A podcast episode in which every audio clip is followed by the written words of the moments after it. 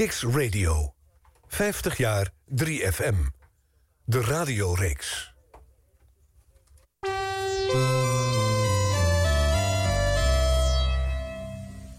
Kiks Radio. 50 jaar 3FM. De radioreeks. Mevrouw de Vos. Dag mevrouw, u hebt nu een week lang Ariel getest voor alles wat niet in de kookwas kan? Ja, En heeft u verschil gemerkt? ja zeker. Die agressieve vuile vlekken die ik er normaal niet uitkrijg met 60 graden, die zijn er nu wel uit. Zoals? Nou ja, vet en jus en tomatenketchup vooral. Hè. Dat gebruiken ze hier nogal eh, niet alleen op de borden, maar ook op de tafellakens. En dat bleef gewoon zitten. Als ik dan die Ariel gebruik, dan ben ik die eh, vlekken kwijt.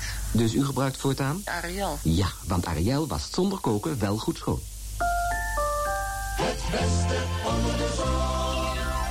Onder de stralende zon rijpen de sappigste appels. Goudappeltjes. Daarvan gaan er heel veel in zo'n literpak goudappeltjes. En dat proeft u. Goudappeltjes.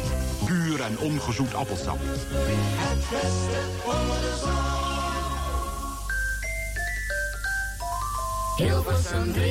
Woensdagavond, even na 7 uur. Tijd om radiogeschiedenis te schrijven. De Nationale Popzender is 50 jaar. En dat vieren we op Kiks. Elke week met hoofdrolspelers van Hilversum 3, Radio 3, 3FM. Elke week met een ander jaar uit de roemruchte radiogeschiedenis... van de meest besproken zender van Nederland.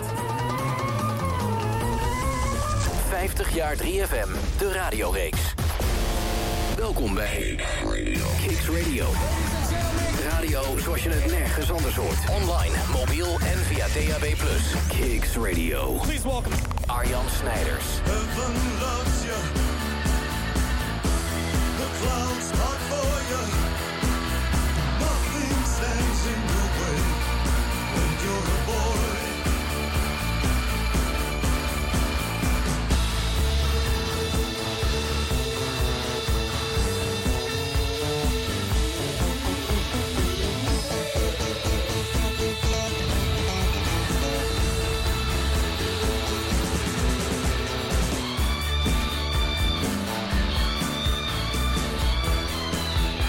Bowie. Boys Keep Swinging uit 1979.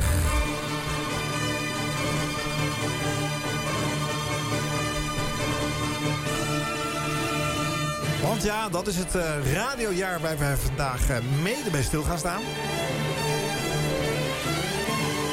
Het is ook het jaar waarin onze hoofdgast eh, een opvallende stap maakt in zijn carrière. Maar dat is niet de enige reden hoor. Je hoort fragmenten uit 1979, de muziek uit dat jaar. En we gaan lekker nerden over de radio. Dit is 50 jaar 3FM, de radioreeks. We zitten in de 37e aflevering van deze minimaal 50-delige serie. En vanavond in de studio, hier in Vondel CS, Paul van der Lucht. Hoi Paul. Wat een mooie aankondiging. Ja, graag gedaan. Eh, ja, we- weet jij nog wat je in 1979 voor een stap zette dan? In, eh, Nou, eigenlijk zit erover na te denken. Ik kan me... Je weet het gewoon niet. Ik weet het niet. Nee, ik denk dat het iets met Veronica te maken zal hebben. Ja, toen ben ik bij Veronica gaan Ja. werken. Eh, Veronica Sport. Ja. Ja, ja. Ja. Ja, vanaf 76 eh, nieuwslezer voor het ANP eh, Ja, eh, geweest. en in 79 komt daar de Veronica Omroeporganisatie bij. Ja. En daarna nog een hele interessante carrière. Die brengt je op een gegeven moment bij de KRO. Je presenteert, maar je wordt ook eindredacteur van die omroep. En later zelfs de eerste zendercoördinator van de Radio 3, zoals de zender op dat moment heet. Ja. Dan ben je, nou ja, tien jaar. Ja. En eh, je maakt van alles mee. En, eh, en, de zender maakt een volledige omslag in die tien jaar mee. Dus dat is leuk om over eh, te bomen. En we gaan natuurlijk ook fragmenten van jouw eigen oeuvre op, op drie eh, Dat is terugluisteren. het deel waar ik het minst op verheug moet. Het blijkt eigenlijk altijd wel mee te vallen. Ja. En enkele keer is Dat een, gast wel verrast over... heb ik dat ook gedaan? Of dat soort zaken. Maar, maar goed, daar geef ik nog niks van weg. We gaan eerst even kijken in 1979. Wat was dat voor een radiojaar? Best wel een leuk jaar op, eh, op Hilversum 3. Eh, de zenderkleuring wordt ingevoerd. Dat is eigenlijk de eerste poging van de publieke omroep... om eh, iets te gaan doen aan de niet bepaald eenduidige formats... van de op dat moment vier publieke popzenders of zenders die er zijn. Maar het komt niet voort uit de wens om Hilversum 3 meer kleur te geven... want dat had al een popzender moeten zijn. Daar verandert ook niet Ja, zoveel die was aan. al gekleurd, ja. Ja. Maar, eh, en Hilversum 4 was ook wel duidelijk, klassieke muziek. Ja. Hilversum 1 en 2 niet. Dat was een allegaartje. En er werd bijna niet meer naar geluisterd. En dat was nog maar zo'n 10% van de mensen mee bezig. Dus dat moest eigenlijk anders. En Iedereen daar- luisterde naar eh, Hilversum 3, hè? Ja, 70% marktaandeel of zo. dus ja, precies. En Hilversum 1 werd toen voor informatie en lichte muziek. Eigenlijk eh, een beetje wat nu Radio 2 is. En Hilversum 2 werd voor gesproken woord. Wat nu Radio 1 is. ehm. Maar uit die zenderkleuring kwam wel het, vo- het een en ander voort. Er moesten wel een aantal programma's van Hilversum 3 af. En eh, nou, daar komen we zelf wel over te spreken. En eh, ja, Veronica werd groter. Nou, komen we ook nog op terug. We gaan het fragment uit 79 eh, laten horen. Hier horen wij een eh, nieuwslezer die nog steeds eh, bij RTL op televisie is. Maar hij noemt zich dan nog Frank van der Mast.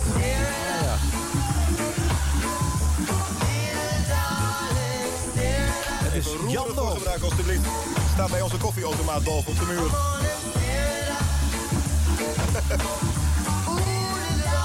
Vier plaatsen gestegen in jouw eigen hitparade. Bij de AVRO op Hilversum 3. Bob Marley en The Wailers. Nou, dat is beter Van 6 nieuws. naar 2 deze week. Dat was Tear It Up. Nummer 1. En daar stond hij vorige week ook al. Een aantal heren uit Amerika. Ze scoren hits. Ze zijn begonnen bij de AVRO destijds met een RTV-tip, herinner ik mij. Vorige was YMCA. En dit is de tweede nummer 1 hit in Nederland. Zorg dat je erbij komt in de Navy.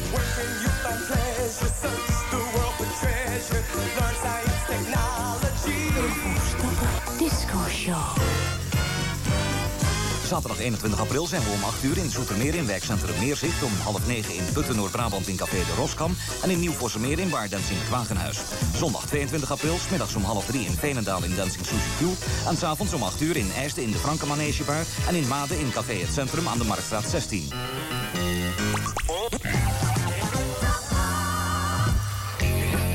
Zo, en dat was de top op hitparade voor vanmiddag. Maandag 16 april 1979. Straks na 6 uur Felix Meurders voor de NOS. Vanuit Venlo, geloof ik. Daarna om 7 uur de AVRO terug met 13 speciaal. Gepresenteerd door onze eigen Birgit. Dank voor het luisteren. Kijk even naar de tv aanstaande donderdag tussen 7 en 8 op Nederland 2. We gaan er zo dadelijk uit met ja, een soort toppelfinale.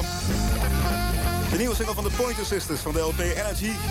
En die plaat heet Happiness. Wat mij betreft tot de volgende week. Hoi! We gaan er zo uit. Ook zo'n mooie eh, jaren 70 term. Hè? Precies, ja. Ja, Frank van der Mast eh, noemde zich al bij eh, Radio Mi Amigo. En als Jan de Hoop een tijdje bij de AVRO komt te werken op Hilversum 3... dan gebruikt hij dat pseudoniem nog steeds. En hier presenteert hij het programma Top Op. eh, de Top Op Hitparade. Een radiovariant van een hitlijst... waar ook de Top Op televisieuitzending op dat moment op gebaseerd was. Paul, hoe luisterde jij in die jaren naar Hilversum 3? Ehm, dan moet je eigenlijk in tweeën splitsen. Eh, Vanaf 1974, toen de zeezenders weggingen. Ja. Ik kom uit Den Haag, kom uit Scheveningen. Oké. Ik had heel veel met die, eh, met die zeezenders. Vooral Ja. Radio Noordzee, daar ben ik een groot fan van. Oké. Ik vond het verschrikkelijk dat ze weggingen.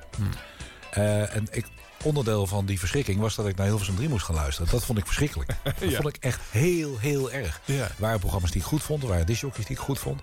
Maar over het algemeen vond ik het echt balen. Ja. Ehm, toen ik in eh, 1976 bij ANP ging werken als nieuwslezer... toen veranderde dat wel een beetje. Want je leerde mensen een beetje kennen. En ik was geïnteresseerd in, in, in die radio. Ik was geïnteresseerd in, in Hilversum 3. Dus ja, dan kom je die eens tegen, kom je die eens tegen. En eh, eh, bekend maakt over het algemeen toch ook wel iets geliefder. Ja. Eh, dus daar keek ik dan op een wat, eh, wat andere manier naar. Maar ik vond nog steeds een puinhoop. Die verticale programmering vond ik absoluut bagger. Ja. Dus eh, zo keek ik toen naar eh, Hilversum 3. Ja, en jij had natuurlijk als luisteraar... de, de, de helft van Nederland kon die zeezenders überhaupt niet ontvangen. Dus die wist niet beter. Nee. Maar eh, jij had gehoord hoe het was om een horizontale programmering Ja. te kennen. Nou, daar moet je al niet al te veel bij voorstellen. Want ik heb laatst weer eens een keertje wat oude programma's gehoord... van onder andere Veronica aan Noordzee. Was ook niet om aan te horen Nee. zo slecht. Nee. Vooral die, eh, dat, dat, dat overdreven taaltje van die Veronica discjockeys. Zo'n uh, zo'n Lex Harding en een uh, Rob Out. Ja. Dat was echt, als je dat nu terug hoort... het is ongelooflijk dat mensen daar überhaupt naar luisterden. Ja. Maar ik vond die horizontale programmering vond ik toch een stuk beter. Want je werd gewoon vriendjes met die discjockey. Die Ja. hoorde je elke dag, twee of drie uur. Daar was je vriendje. En eh, op Hilversum 3 had ik dat helemaal niet. Nee. Dat waren mijn vriendjes ook niet. En dan vond ik de ene radiodag vond ik wel beter dan de andere radiodag. Maar nee, over het algemeen had ik er niet veel. Leuk dat jij dan juist naar de baas van werd van, van die zender. En- Daar heb ik met groot genoeg eh, heb ik, eh stoffige blik gepakt. Ja, overigens, eh, toen jij begon, werd wel de eerste horizontale programmering ook ingevoerd. Dus dat, dat scheelt weer. Nou, we gaan nog even wat geluid luisteren uit 1979. Dat is die tijd van die vrolijk gevarieerde puinhoop... zoals Felix Murders de zender toen ook nog steeds noemde. We hadden hem hier vorige week nog te gast, Tom Blom. Hij presenteerde in 1979 eh, bij de AVRO de arbeidsvitamine. Ik wist niet eens dat in die periode af en toe ook al een presentator... door die non-stop eh, plaatjes heen zat te praten. Ja, we waren altijd drie om drie. Ja, nou dat blijkt. Luister maar.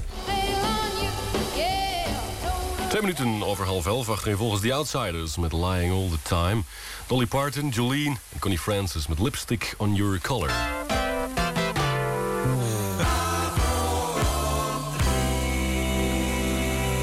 Arbeidsvitamine, een goeie van de Rolling Stones.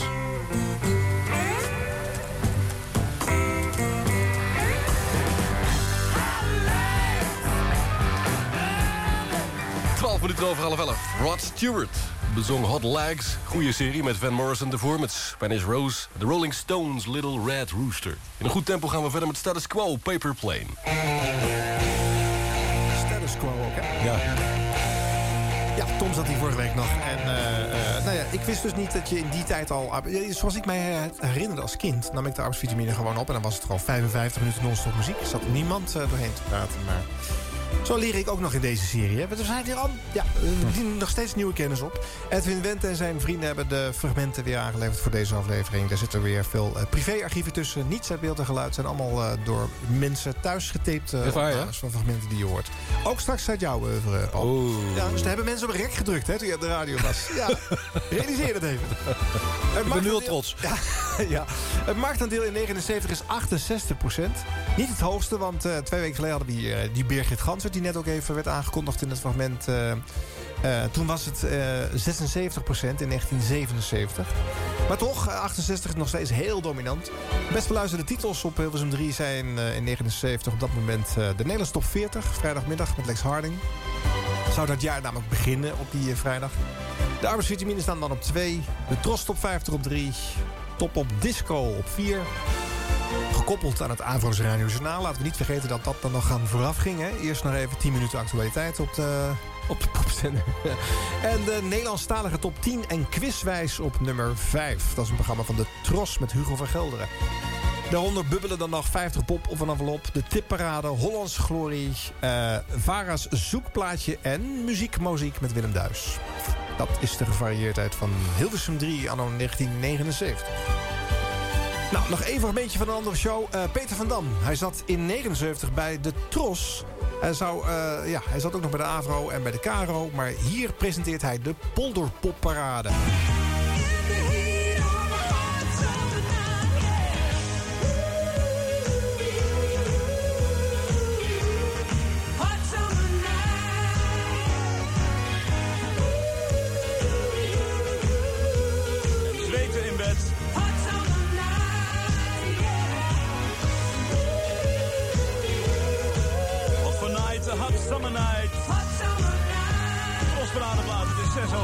Morgen. Wel de hits uit Polderpopland, maar zonder Ad Polderpop Roland. Daarvoor in de plaats. Peter van Dam. Twee nieuwkomers in de Polderpopparade. Respectievelijk op de plaatsen 10 en nummer 9. En de eerste nieuwkomer op nummer 10, Karlsberg. Je weet wel dat lekkere Deense drankje. All the President's Man.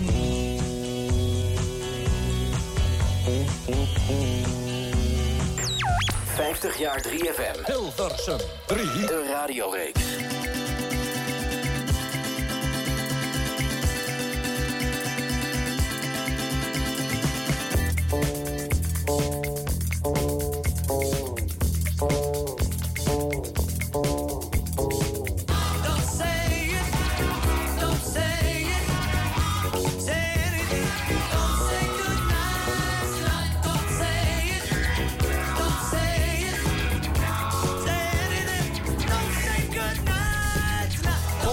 De disco met Wings in Good Night Tonight. In 1979. Paul van Lucht eh, hier in de studio eh, van eh, Kicks Radio bij Vondel CS. We zeiden het net al, je bent begonnen met nieuws lezen en verkeersinformatie Ja. geven op meerdere zenders. Niet alleen Hilversum 3 zal dat geweest zijn, hè, want je werkt dan gewoon voor het ANP. Ja. Je levert denk ik het nieuws voor alle zenders op dat moment. Hè. Er was Ja. nog geen onderscheid, want ja, je hoeft het niet voor drie iets anders te maken. Nee. Ook al was het een andere doelgroep, dat is allemaal pas later bedacht. Ja. Ehm, ik heb wat fragmenten uit de eindejaarslijst van 1978 gevist. De Nationale Hitparade, het jarenoverzicht. Felix Meurders en Peter Holland presenteren. En jij hebt de ondankbare taak om die eh, middag het nieuws en eh, de files eh, te moeten brengen. Ja, oké. Ik het, voel is, hem al. het is kerstvakantie. Het sneeuwt en ijzelt als een gek. Dus je hebt nogal wat te vertellen. Ja. En, En, dat eh, vonden die gasten niet leuk. Nee, Peter en Felix eh, die weten jou eh, te vinden. Let bijvoorbeeld op het fragment waarbij eh, Felix vlak voordat de pips, eh, eh, de, de, de pipjes van het hele uur eh, komen, eh, jou nog probeert af te leiden. Luistert u overigens naar de radio of niet? Ja, meneer. Ja? Ja. Blijft u luisteren, want zometeen komt eh, het nieuws, gelezen door Paul van der Lucht. Wat zegt u? Ik zeg zometeen komt het nieuws, gelezen door Paul van der Lucht. Oh, eh, en op welke zender is dat? Op Hilversum 3. Hilversum 3. Oké. Dag, mevrouw. Dag. Het is drie uur. Radio Nieuwsdienst verzorgd door het ANP. Hallo, Hallo, wat is er joh? de plaat is afgelopen. Het orkest is al naar huis. Ik ga door tot het gaatje. Dodelo, dolo, wat is dat voor gedoe? Dingelingeling,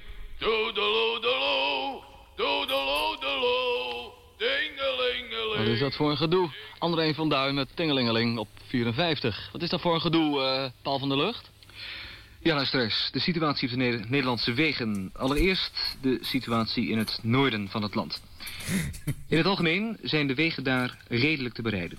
Op de afsluitdijk is nog steeds maar één rijstrook voor het verkeer in beide richtingen beschikbaar. De binnenwegen in het noorden zijn slecht te bereiden. In het oosten van het land is de situatie nog slechter. Daar zijn ook gedeelten van autosnelwegen zeer slecht te bereiden. Hetzelfde geldt voor de A1 en met name het gedeelte tussen Apeldoorn en Hengelo. En ook voor vrijwel alle wegen in Twente en in de ook, Achterhoek. in het zuidoosten en zuiden is de situatie ook nog moeilijk. Ik zou mezelf denk ik niet A2, herkennen, nee. Het gedeelte Weert-Maastricht Nee, is slecht te klinkt en dit hoor ik En de weg. Venlo-Nijmegen en de Napoleonsweg zijn nog niet sneeuwvrij. Dan nog over het treinverkeer. In het hele land rijden de treinen met uren vertraging. En dit geldt met name voor het internationaal reizigersverkeer. De Nederlandse spoorwegen adviseert dan ook zoveel mogelijk af te zien van de reis per trein. Tot zover de verkeersinformatie. En Paul, niet te lang naar buiten, anders bevriezen je stembanden. Dankjewel. 37. Goeie raad. Goed zo. Peter. Tot zo. Hoi. 37. Na de Commodores op 38. Rolling Stones. Miss you. We gaan zo meteen luisteren naar Paul van der Lucht, want het is weer zover. Fijn.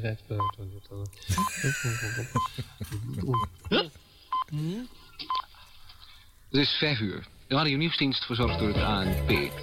21 Bee Gees en Night Fever. Moeten we gaan kijken naar de sneeuwwallen van Paul van der Lucht? Juist. Dat is het geval. De toestand op de wegen, luisteraars. In Friesland moet men weer rekening houden met zware sneeuwval. Tot zover de verkeersinformatie. Terug naar Peter Holland en Felix. En blijf toch gewoon binnen, dan is die verkeersinformatie ook niet nodig. 20 Eruption, I Can Stand the Rain. Oh, pardon. Nou, eh, vriendschappelijke boel daar eh, bij drie, hè? Nou, dat valt nog mee. Ja. Eh, maar Meuris die zat inderdaad altijd te zieken. Eh, en, en als je inderdaad met zo'n lijstje bezig bent... en er wordt elke keer onderbroken door een nieuwsluizer... die gorddroog eh, vijf minuten aan verkeersinformatie... Ja. dan loop je wat te balen natuurlijk, Ja. dus ik snap het wel. Ja. En ik had eh, eh, als nieuwslezer de opdracht... om me vooral niet te laten afleiden door de joligheid Nee. van die disjockeys. Nee. Ik moest echt eh, alles in de plooi houden. Ja, want nu, hè, nu, nu schuiven ze gezellig aan naast de DJ en wordt er gegeit en, en Ja. eh, flauwekul. Maar jij moet hier natuurlijk als representant van het ANP Ja. netjes blijven. Want ik, als ik dan bijvoorbeeld de verkeersinformatie een beetje jolig was geweest... Nou, dan kwam je terug uit de redactie. Je zag je er allemaal zagrijnige gezichten. Ja. Dan kon je onderuit de zak krijgen. Ja. Maar goed, dat is inderdaad eh, danig veranderd. Maar hoe, luister je hiernaar als je jezelf zo... eh, ik, zeg, ik herken mezelf niet. Nee. Ik bedoel, als ik eh, zo'n zo'n nieuwslezer nu zou horen... dan denk ik, nou ja, lekker vormelijk en het zal wel kloppen. maar nee, ik herken mijn eigen stem nauwelijks. Grappig is dat. Ehm, denk je dat je al anders klinkt als je ehm, als presentator mag gaan werken? Slash DJ bij, ehm Nou, bij dat wil Veronica? ik, ja, dat zal. Maar ook niet echt heel erg hoor. Dat was ik ook wel redelijk vormelijk. Ik kan me nog een spotje herinneren uit die tijd... dat elke week eh, werd gedraaid in de top 40. eh, de popconcerten met Ja. eh, Kees Baar. En dat is ook al heel vormelijk. En ik ken... Erik de Zwart die stuurde laatst nog een of ander promootje op van Veronica Sport. Ja, dat klinkt ook met, eh, met gemaakte rollende R'en en zo. Dus dat is... ik denk dat dat hetzelfde is. Maar laat maar horen. Laat maar met Laat maar horen. Kom maar. Laat het over je heen eh, komen, eh, Paul. Dit is eh, jouw debuut, denk ik, op Hilversum 3 bij Veronica. Eh, Veronica wordt de C-omroep, krijgt wat meer zendtijd. Mag de, de top 40 gaan uitzenden op de vrijdagmiddag. Eh vooraf gegaan door het eh, Popjournaal. En jij mag dan iets komen vertellen over jouw programma. Over sport. Ja, over sport op Hilversum 2. Wat diezelfde avond zou worden uitgezonden. Klopt. Ja. Dat doe je dan de eerste keer als volgt. De vijfde achterin volgende week genoteerd in de Nederlandse top 40. Deze oude alarmschijf van Duncan Brown. Wild Places. De plaat is blijven staan op nummer 7. Ja, ik ben dus eh, Jos Hermens. En ik hoop dat we met het programma Veronica Sport er een eh, nieuw en uiteraard uitstekend sportprogramma bij zullen krijgen. Veel geluk gewenst. Straks om 7 uur op Hilversum 2, Veronica Sport. En de presentatie van dat programma is in handen van Paul van der Lucht. En die gaat u nu vertellen wat er allemaal in zit. Vanavond in Veronica Sport het vertrek van Wim van Hanegem naar Chicago. Het blessureleed van Jos Hermens. Tom Okker deed Nederland weer even aan. Piet Wilschuts onfortuinlijke start bij landskampioen PSV. De drie van Venlo. En dat slaat op de doelverdedigers van degradatiekandidaat VVV. Een profiel van een Feyenoord supporter. En onze sportcommentator Gijs Galgwaard. En nog veel meer. En het is nu tijd voor Kajak. Nummer 6 in de Nederlandse top 40. Hij is daar blijven staan, die plaat. Hij heet Ruthless Queen. ja. Mooi, hè? Ja, spannend natuurlijk, zo'n eerste keer. Ja. Naast de grote Lex Harding en eh, ja. Allemaal meekijken en luisteren natuurlijk. De Nou, studio is altijd een bom en bom vol mensen. Ja. Ja, en dan, nou ja, je doet het snel. Hè. Het moet natuurlijk ook snel eh, verteld zijn allemaal. Maar goed, eh, ik vind ook wel een sporttoon hebben op een of andere manier. eh. Ik heb geen flauw idee waar ik het over had. Want ik had, ik had, ik had en heb de ballen verstand van. Oh ja? Ja. Dit was ge- gewoon voor jou een manier om op de radio te komen. Nou, ja, ook. Eh, en eh, Harding die, die, die zei eh, van... nee, ik, ik weet dat je helemaal niks van sport weet. Maar kom maar een sportprogramma presenteren. Begin daar maar mee. Dat is wel leuk. dus zo is het gekomen. Dat is toch raar? Dat is ook heel raar. Ja. Maar goed, weet je, ik heb ook niks met sport. Maar sportradio maken is heel leuk. Vooral als je veel live mag schakelen. En Ja, maar ik ben er wel vrij goed in. Want ik kan me herinneren dat ik ooit een keertje bij de KRO... op een zondagmiddag... ehm, eh, live verslag heb gedaan van schaatswedstrijden. Ja. En dat kwam zo. Er werd twee keer per jaar toen werden luistercijfers gemeten. Oh ja. En dat was tot, het, tot de tweede of de derde keer toe... op een dag dat het wereldkampioenschap schaatsen werd verreden op de televisie. Dus gingen die luistercijfers van de KRO weer naar de kloten. Oh. En daar had je een half jaar last van. Last van, last van. Je werd er helemaal niet op afgerekend Nee. of zo. Maar dat voor een half jaar. Dus we hebben allerlei prijsvragen bedacht en zo. En alles rondom dat schaatsen. En ik deed eh, van de televisie afkijkend verslag van die schaatswedstrijden. En dat heb ik toevallig eh, niet zo heel erg lang geleden nog eens een keer teruggehoord. En dat klinkt eigenlijk best professioneel, alsof Ja. ik er verstand van heb. Ja. Daar heb ik natuurlijk ook geen verstand van. Nee, nee. Maar, Oh, wat eh, grappig. Ja. Je zegt het ook gewoon, hè? Hadden ze dus niet die onderzoeken één weekje eerder of later kunnen? Nee, dat staat kennelijk vast. Nee, dat staat maanden van tevoren staat dat moet vast. ook zo Ja, blijven absoluut. Ja. Nou, nou ja. In het eh, programmapakket bij Veronica hoort ook dat je eens in de vijf, zes weken geloof ik een keertje Oh Wat een Nacht mag presenteren. Klopt, de nachtuitzending van Veronica. En eh, dan klink je zo, Paul. Het is 1979 ook, hè?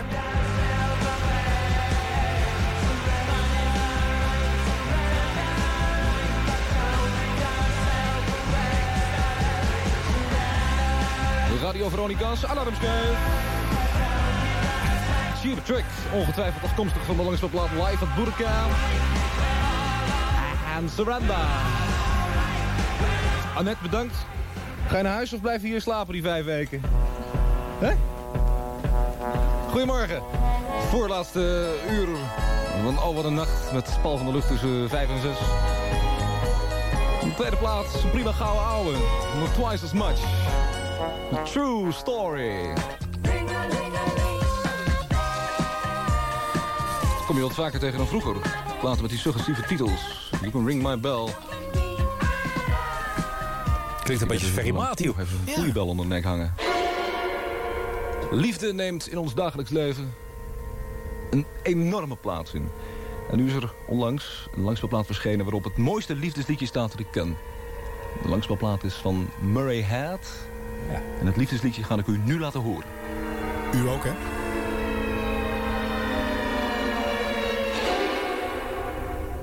Het is prachtig. Het heet Sorry I Love You. Spijt me dat ik van je hou. Mooi liedje. Ken je nog wel? Ja, ken ik.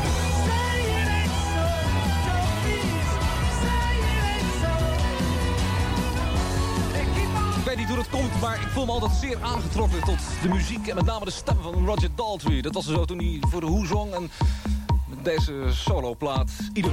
Say it ain't so, Joe, was dat. Het is een half minuut over half zes. Over een half uurtje hoort u Bart van Leven in Over de Nacht. En dit is Baxi Music. Yesterday. nou ja, dat. Iedereen die gaat uh, beginnen met presenteren... doet natuurlijk eerst anderen na. Hè, je, hoor jij hier een voorbeeld in terug? Waar je misschien naar geluisterd hebt... of waar het een beetje naar klinkt? Nou, eigenlijk niet. Het was uh, heel geaffecteerd. Heel, uh, en u, u zegt ook. Ja. Dat, uh, dat kun je je nou niet meer voorstellen. Maar, maar de radio klinkt nu zo ongelooflijk veel anders dan uh, 20, 30 jaar geleden. Ik denk dat je ook ook een beetje dan 15 jaar naar, geleden. naar je omgeving toch gewoon. Naar Ja. andere eh, DJ's om je heen. Ja, ik was, eh, ik was best wel eh, fan van, van wat van die andere Veronica discjockeys. van de Goot had toen Veronica, vond ik best Ja. wel goed. Nou ja, Ja. vind ik, dat is natuurlijk nog steeds ook voor dit radiostation eigenlijk een soort eh, founding father, Ja. ideologisch gesproken. Ja. Ja, en verder. Ik vond Ferry Maat vond ik technisch altijd heel goed. Hè. Dat gegogel met die honderdduizenden cartridges voor zijn neus... waar hij die Ja. singles van draaide. Dat vond ik heel fraai. De losheid van Lex Harding kon ik ook wel waarderen. Gewoon De, de, de, het, het gemak waarmee, eh, waarmee dat ging. Maar echt een heel duidelijk voorbeeld eh, had ik niet. Ik luisterde in die tijd wel veel EFN ook. Want dat, eh, ehm, ik woonde toen in Zeist. En eh, daar is vliegbaas Soesterberg vlakbij. En Ja. daar had je EFN, American Forces Network. Ja. En dat vond ik hele goede radio. Ja. Wat waren je dromen en ambities in die tijd? Want je, je bent nou te horen op de, op de nationale radio. Er, er zijn niet zoveel andere zenders ook in Nederland op dat moment. Dus je zit dicht bij het vuur. Waar moest het naartoe, anno 79, in jouw hoofd? Met mezelf? Ja. Ehm, daar had ik eigenlijk niet zo heel erg duidelijk beeld van. Daar had ik wel een beeld van toen ik in 1976 bij het ANP ging werken. Want ik was toen, wat is het toen geweest, 19. Eh, ik was verreweg de jongste nieuwslezer eh, bij het ANP. Er waren er zes. Degene die vlak na mij kwam in leeftijd, die was eh 15 jaar ouder, Arend Langeberg. Zo. Ja. En toen ik daar binnenkwam, dacht ik van, zo, dat is geregeld. Ik ben nou 19, dit kan ik tot mijn 65ste uitzingen. Ja. Fantastische baan, vijf minuten per uur werken... en voor de rest helemaal niks doen. Oh, wat is dat geweldig. De toppen van luiheid. Ja. Eh, maar na verloop van tijd, en dat was eigenlijk al vrij snel... na een jaartje of zo, eh, begon dat eh danig me de keel uit te hangen. Dus toen ben ik erbij gaan studeren, ben dit soort dingen erbij gaan doen. En ben ik ook verder in die journalistiek gedoken. Want het was in die tijd absoluut ongebruikelijk... dat je als nieuwslezer zelf je eh, berichten tikte. Of dat je je überhaupt maar bezig hield met het tikken van berichten. Ja, je mocht alleen Helemaal- het voorlezen. Alleen maar voorlezen. Er was een eindredacteur en een redacteur. En er waren nog een paar redacteuren. En die schreven het nieuws. Die stelden het samen. Je kreeg een pakketje papier mee. Ja. En lezen wat er staat. Ja. En dat, dat, ja, nou goed. Daar ik begon me ontzettend te vervelen. En ik zag ook een paar nieuwslezers die er al een jaar of 10, 12 waren. Die begonnen steeds gekker eh, eh, gedrag eh, te vertonen. En ik denk van ja, dat wil ik niet. Oké. Dus toen heb, ben ik dat soort dingen gaan doen. Studie Ja. opgepakt. nog wat meer in de muziek gedoken. Dat was sowieso altijd een beetje mijn, mijn hobby. Ja, en me van het een eigenlijk naar het andere mee laten voeren. Oké. Nou, we komen zo in de jaren 80 terecht en dan horen we waar dat heen ging voor Paul van de Lucht. Nu eerst uit 79, de police.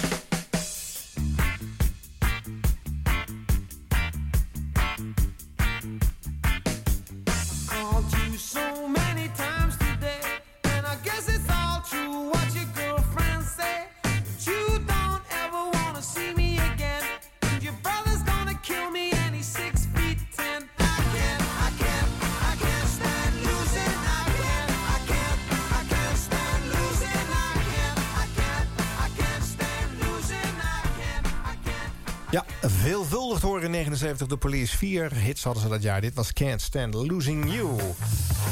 Nou, eh, Paul, eh, we komen vanzelf, eh, Paul van der Lucht, te- gast in deze 37e editie. Bij jouw volgende overstap in Omroepland. De KRO komt op jouw pad. Ja. What happened?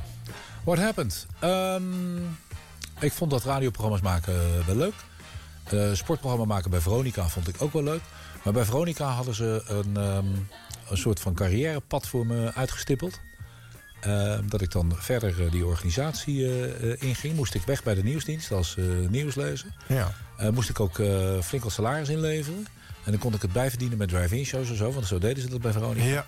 En dan kon ik zus gaan doen, kon ik zo gaan doen. En eh dat vond ik, ik dacht van ja, doe maar, dat doe ik niet. Daar heb ik geen zin in. Het was ook niet helemaal mijn club.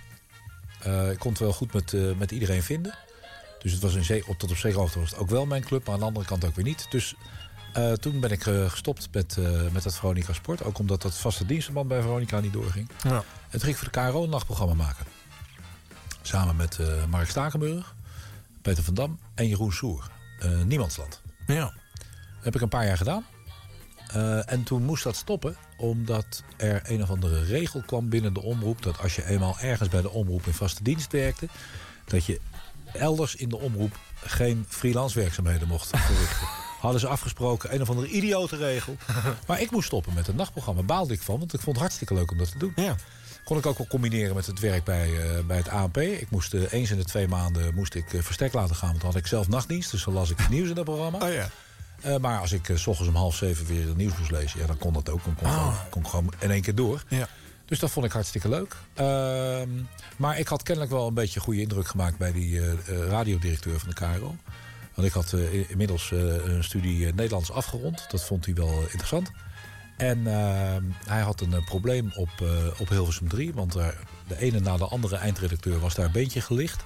Vincent van Engelen had het geprobeerd. Hubert van Hoof had het geprobeerd. Nou, volgens mij nog wel een, een, een paar, een paar types. Hij vroeg van, zou jij dat kunnen? Ik, ik heb geen idee, maar ik wil het wel proberen.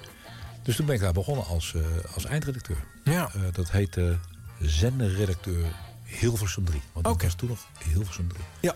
Dus toen ben ik begonnen, als ik het eh, me goed herinner, op eh, 1 juli 1985. Kijk eens aan.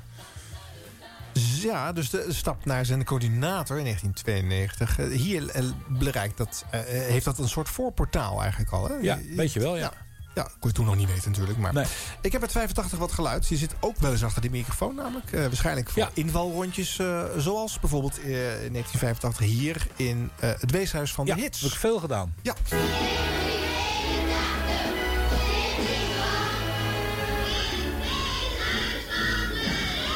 Een hele goede morgen voor jullie, guppies. Een wees-weeshuis vanmorgen. Want Peter van Brugge en Morsen zijn naar Den Haag. Naar het ministerie van WVC. Daar tellen zij met minister Brinkman tot 25.000. Want 25.000 weeshuisleden moeten er zijn. Alleen dan krijgt het weeshuis zijn zendtijduitbreiding. Er zijn songs die als hit worden geboren. Die als hit Maar er zijn er ook die vlak na hun geboorte door hun ouders te vondeling zijn gelegd. Die doen van mama eerst geen zin laten. Is er nog hoor? Ik trouw. Ja, want elke zondagmorgen tussen 11 en 12 dan kan je luisteren Peter van Brugge en Morrison in het weeshuis van de hits. Vanmorgen in alle vroegte zijn ze naar Den Haag gereden. Morrison en Peter. Om aan minister Brinkman zendtijduitbreiding te vragen voor jouw weeshuis van de hits. Daar kan de minister natuurlijk niet zomaar ja op zeggen. Dat begrijp je. En nu zitten ze met z'n drietjes alle leden van het weeshuis te tellen. Kijken of het wel klopt dat er 25.000 zijn. Daarom een wees-weeshuis vanmorgen. Zonder Peter van Brugge en ook zonder weeskindjes. Er is alleen nog een conciërge. En dat ben ik, Paul van der Lucht. Goedemorgen allemaal. Kijken of ik Peter van Brugge kan bellen daar in Den Haag. Even kijken. Lucht van de lucht. Ministerie. Ministerie van WVC. Oh, dat zit in Rijswijk, zie je in het eh, telefoonboek. Ja, eens even kijken. 070. 71. Hm? Nog een draaischijf, hè? Ja, ja, ja. Ministerie van WVC, goedemorgen. Goedemorgen, u spreekt met Paul van der Lucht, KRO Radio. Mag ik van de minister Brinkman? Momentje, ik ga even voor u proberen of zijn excellentie binnen is. Momentje. Wil. Zijn excellentie. Nou, eens even kijken hoe dat werkt daar. Of de decentralisatie ook het ministerie van WVC te Rijswijk al is doorgedrongen. Dat zou toch aardig zijn? Meneer? Mm, mm. Meneer? Ja, mevrouw. Het spijt me, maar zijn excellentie heeft op het moment een hele belangrijke bespreking. Ja, mevrouw, maar dat is voor ons ook heel belangrijk. Ja, maar hij kan daar niet gestoord worden. Nee, maar dat kunt u best doen, want die mensen met wie die in bespreking is, die kennen wij. Die zitten hier namelijk normaal gesproken op de... Op de die zijn van de radio. Eh, ik heb mijn orders, dat kan echt niet. Het spijt me. Kunt u het later nog een keer proberen? En wanneer is de bespreking afgelopen? Ik heb geen idee, maar probeer het over een half uurtje nog eens. Goed, eh, ik zal het proberen. Dank u wel, hoor. Spanky and Our Gang en Sunday Will Never Be The Same. Blijf luisteren naar de KRO op Hilversum 3. Vooral de komende maanden, want als het Weeshuis van de Hits inderdaad zendtijduitbreiding krijgt... dan zal de zondag inderdaad nooit meer hetzelfde zijn.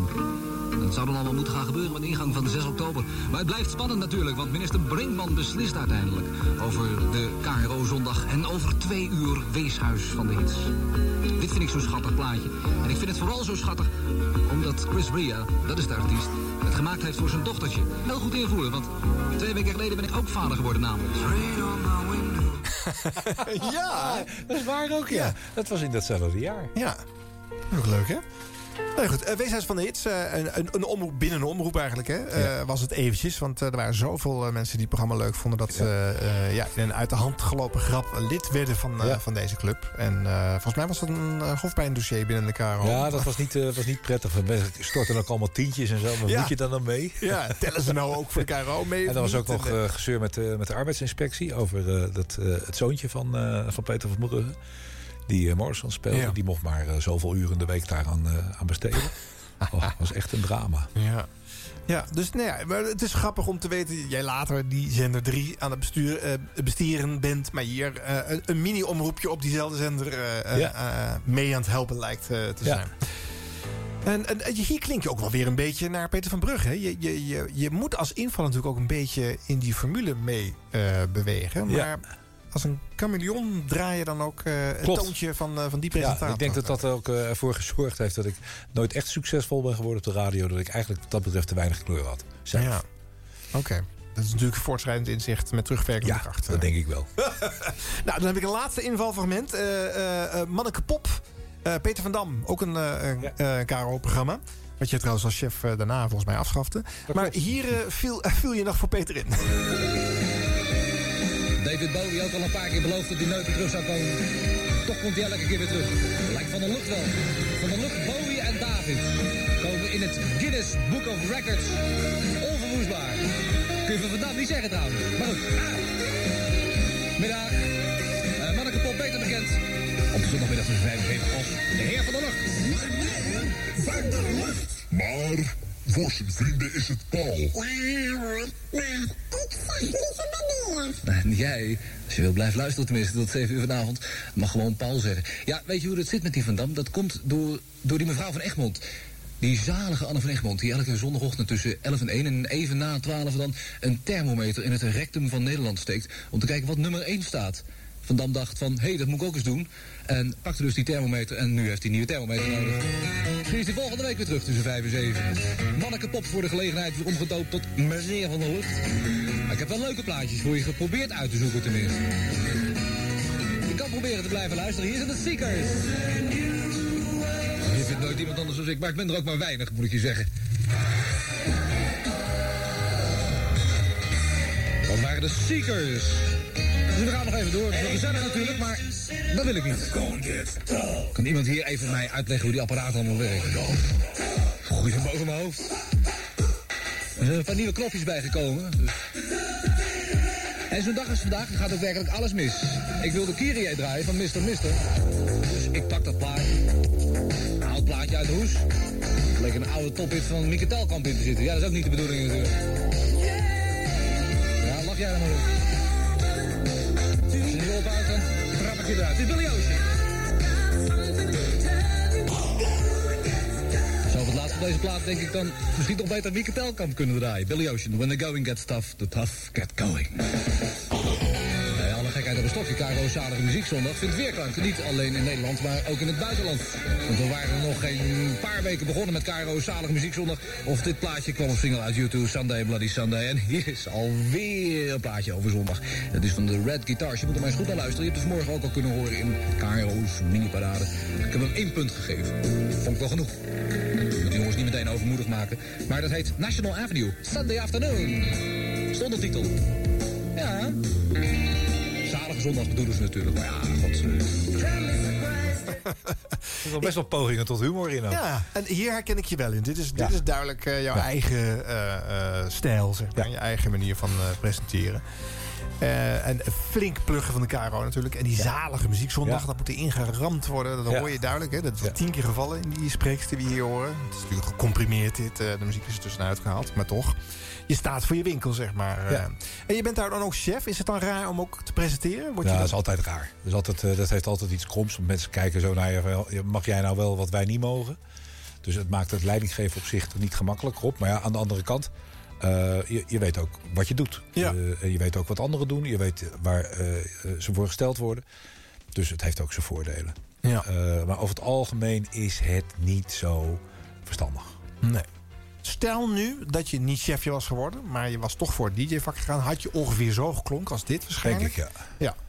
En dan ja, was het aan een andere chef geweest of daar een vervolg aan gekomen was. Ja, precies. Ik weet niet of ik eh, de middelmatigheid was, eh, was ontstegen, om je waarheid te zeggen. Nee, als- stel, ja, dit, dit kan je niet doen.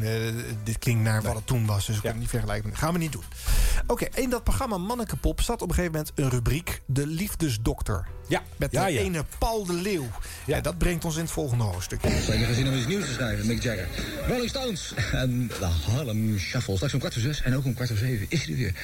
Onze eigen relatietherapeut van de KRO, dokter Paul de Leeuw. En je kan hem bellen. 035 39 211 035 39 211. En onze Paul zit er speciaal voor jou. Lionel Richie en Hello. Het is weer zover. Tijd voor KRO's zalige liefdeslijn. Je weet het ook, jij kan bellen. Want de liefdestherapeut van de KRO zit er alleen voor jou. 39211. Karo's zalige liefdeslijn. En vandaag hebben we een probleempje. Na zeven weken of acht weken liefdeslijn is er een probleempje eh, opgekomen. Dat gaat over eh, discotheekproblemen eigenlijk. En we hebben twee meisjes aan de telefoon. En dat is Cecile, puntje, puntje, puntje. En Karin. Cecile, ben je er? Ja, Hallo Cecile. En Karin? ja. Dag Karin. Karin, dit is Cecile. Cecile, dit is Karin. Ja, hallo. Hallo. Hallo, hallo. Gezellig. Karin, begin jij maar. Oké, nou het is eigenlijk zo dat eh, je nergens eh op omdat je heel lollig bent, eigenlijk. Je bent heel lollig? Ja, heel lollig. Ja? Nou, en eh, dan word je niet serieus genomen door die jongens. Die, ja, voor één keer pakken ze je dan. En dan vinden ze, ja, laten ze je gewoon zitten. Voor één keer pakken ze je en dan laten ze je zitten. Ja. Ja, ja, ja. En dat is een groot probleem. Ka of Cecile, je hebt er ook last van, hè? Ja, Vertel jouw verhaal eens. nou, ik ben, ik ben best wel verlegen en... Nou, ik heb, ik heb nog nooit met een jongen gezoend. Nee. Behalve toen dus in de disco.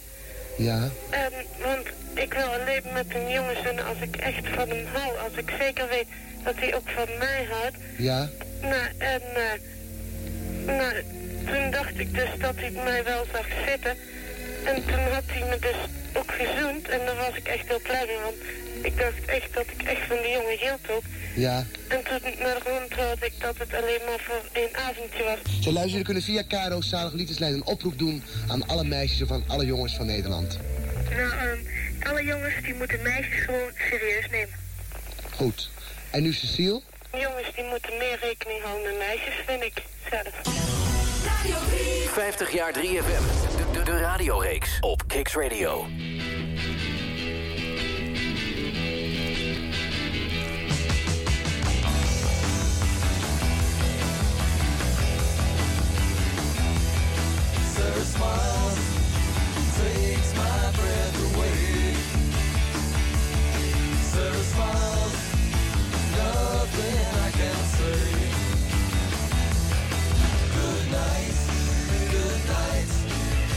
Night,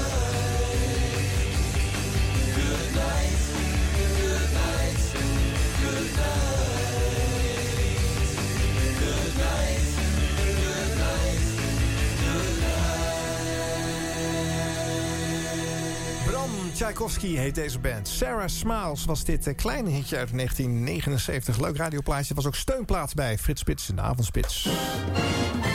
Jawel, dan is het nu tijd voor het hoofdstukje Lieve Paul. Paul van der Lucht hier. En eh, ja, eh, dit was het programma met Paul de Leeuw. Maar ook met Paul van der Lucht. Ja. Dus toen kwam die chef weer achter de microfoon, hè? Ja, het was een beetje het, met eh, frisse tegenzin. Ik had, eh, ehm, toen ik bij de KRO eh, begon, had ik eh, Peter van Dam meegeërfd gekregen. Eh, en dat vond ik een hele goede discjockey. En ehm, dat was een ratje toe op die zondag van de KRO. Met als... Een jonge Rick van Veldhuizen zat er ook bij. zo, ja, maar zo'n dieptepunt zat daar ook eh, Peter Koelewijn, s'avonds tussen Oh ja. 6 en 7. Ach, jeetje. Dat was, ja, die kon beter gewoon liedjes blijven maken. Want dat was echt verschrikkelijk. Ja. Dus daar moest wat gebeuren. Dat was ook de bedoeling dat ik dat deed. En toen heb ik inderdaad Rick van Veldhuizen aangenomen. Die werkte als eh, verlader of zo bij de, bij de KLM. Of die zat er op kantoor. Maar dat was in ieder geval iemand die toen rondliep in een, eh, in een net pak, een overhemd en een stropdas. Oh, leuk. Die wilde heel graag bij de radio. Ja. En die eh, werd door, door Peter van Dam als... nou, werd een beetje opgevangen, werd een beetje begeleid. En die twee jongens die gingen smiddags tussen drie en zeven... gingen ze een radioprogramma maken. En dan hadden we ook een spelletje in bedacht, de Radio Roulette. En verder eh, gewoon een, eh, een eh, aantrekkelijk leuk disjockeyprogramma. Ja. Maar dat liep niet. Dat scoorde voor geen meter. Dat was zo mogelijk nog slechter dan wat, er, wat er zat. Ja. Dus dat was echt een absolute miskleun. En toen heb ik ze ervan afgehaald weer. Peter van Dam is toen naar eerder op de dag gegaan. En die mocht wat, nog een programma produceren en spaarzaam ook, ook presenteren. En Rick van Veldhuis op de, op de vormgeving eh, eh, gezet. Maar ik moest wel wat anders ook op die middag. Ja. En ik was op het spoor gekomen van een eh, jonge cabaretier, Paul de Leeuw. En die heb ik gevraagd of die dat wilde doen. Eerst had ik Brigitte Kaandorp benaderd. Maar die zei van, joh, eh, daar moet je mij helemaal niet voor hebben. Maar ik ken een jongen, die speelt daar en daar. En daar moet je maar eens naar kijken. En dat was eh, Paul de Leeuw. En Paul die wilde het graag.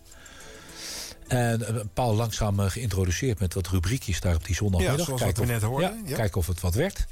Eh, en ehm, nou, toen, dat wat, toen dat wat was, toen wilde ik graag dat Paul daar tussen 4 en 6 eh, kwam te zitten met, met, met lieve Paul. Ja. En toen zei mijn toenmalige leidinggever... nou, ja, moet dat maar, ik weet het niet met die man. Daar moet jij maar bij gaan zitten. Toen al was de Leeuw eh, al controversieel, zeg maar. Nou, dat, eh, nog niet, maar... eh, Dat vermoedde men in ieder dat- geval, men naar had het, van die had- rubriek. precies, men had Ja. het vermoeden. Ja. En die rubriek, dat hadden we zo- zo'n beetje samen verzonnen. Want het was, een, dat was gepikt van een Amerikaanse radioshow. Had ik toevallig een cassette van eh, op de kop getikt. En dat, eh, ik vond het hilarisch. Ik vond het zo fantastisch. Dus dat samen met eh, Paul ook afgeluisterd. Van, zullen we dat dan gaan doen? Nou ja, dan gingen we dat doen. En ook wat andere dingen. En hij wilde allerlei cabareteske dingen erbij. En allerlei typetjes zus en allerlei typetjes zo. Nou, doe maar. Dus we zaten elke zondag tussen 12 en 4 zaten we ons helemaal suf te monteren in de studio. al die dingen in elkaar te schroeven. Ja. En dan tussen 4 en 6 eh, ging het los, live op zender. Het was erg gezellig. Ja. En jij was natuurlijk de ervaren radioman. En hij was de, de onervaren schreeuwlelijk die Ja. erbij kwam eh, zitten. Maar hij was de onervaren schreeuwleider. Het was, hij was natuurlijk ook de, eh, de afmaker. Ik moest ze voorgeven. Hij was de afmaker. Ja. En eh, ik was ook degene die af en toe eh, een, een klein beetje... eh, ja, de censuur- moest staan. De censuurtouwtjes in handen moest nemen. Dat is lastig, hè? Want Hartstikke dat lastig. moet ook een leuk programma zijn. Ja. En dan kan je eigenlijk niet eh gaan zitten sturen. Je als niet helemaal losgaan. Nee. nou, zullen we eens een stukje luisteren? Laat maar een stukje Volgens mij horen. dit de eerste uitzending uit 86 van eh, Lieve Paul.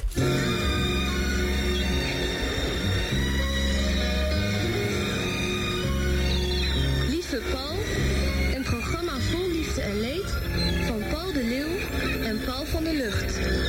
Goedemiddag, ik ben Paul. Ik ben Paul.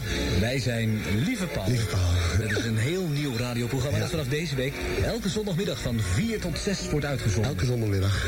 Wij vinden dat er veel te veel leed is in de wereld. Ja, dat is inderdaad zo. En zullen proberen u daar op zondagmiddag vanaf te helpen. Ja, als het kan. Daarom hebben wij, Lieve Paul, Lieve Paul. in dit programma alle ruimte beschikbaar gesteld Alle. aan u en aan uw problemen. Ja, allemaal. Wij lossen alles op. Lieve Paul is het allerzaligste oplosmiddel. Allerzaligst. Bij de KRO op Radio 3.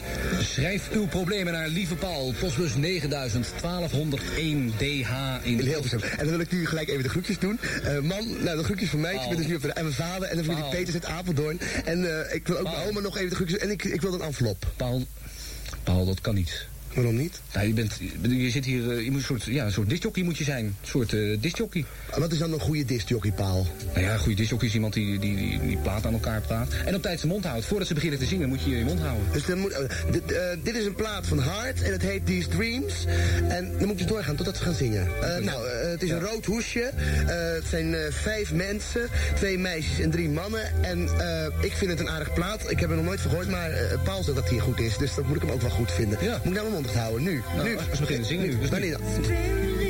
Dat is eh, Tracy Ullman met My Guy is Mad at Me. En eh, Paul heeft net eh, die advertentie opgelezen over dat eh hyper uh, huppelepup. Nee, nee, nee, nee, nee. Je moet de woorden wel goed uitspreken. Oh, kwalijk. Hypothyroïde superlangzaam. Hypertheroïde super langzaam. En producer Jeroen Keers heeft eh, Yvonne de Groot aan de telefoon, als ik het wel heb. En laten we eens even gaan luisteren naar Yvonne. Dag Yvonne. Hallo. Jij Ja. bent hypertheroïde super langzaam. Ja. Wat is dat dan? Nou, dat ik echt eh, ontzettend, maar dan ook echt ontzettend uh, langzaam ben. Maar je praat al snel.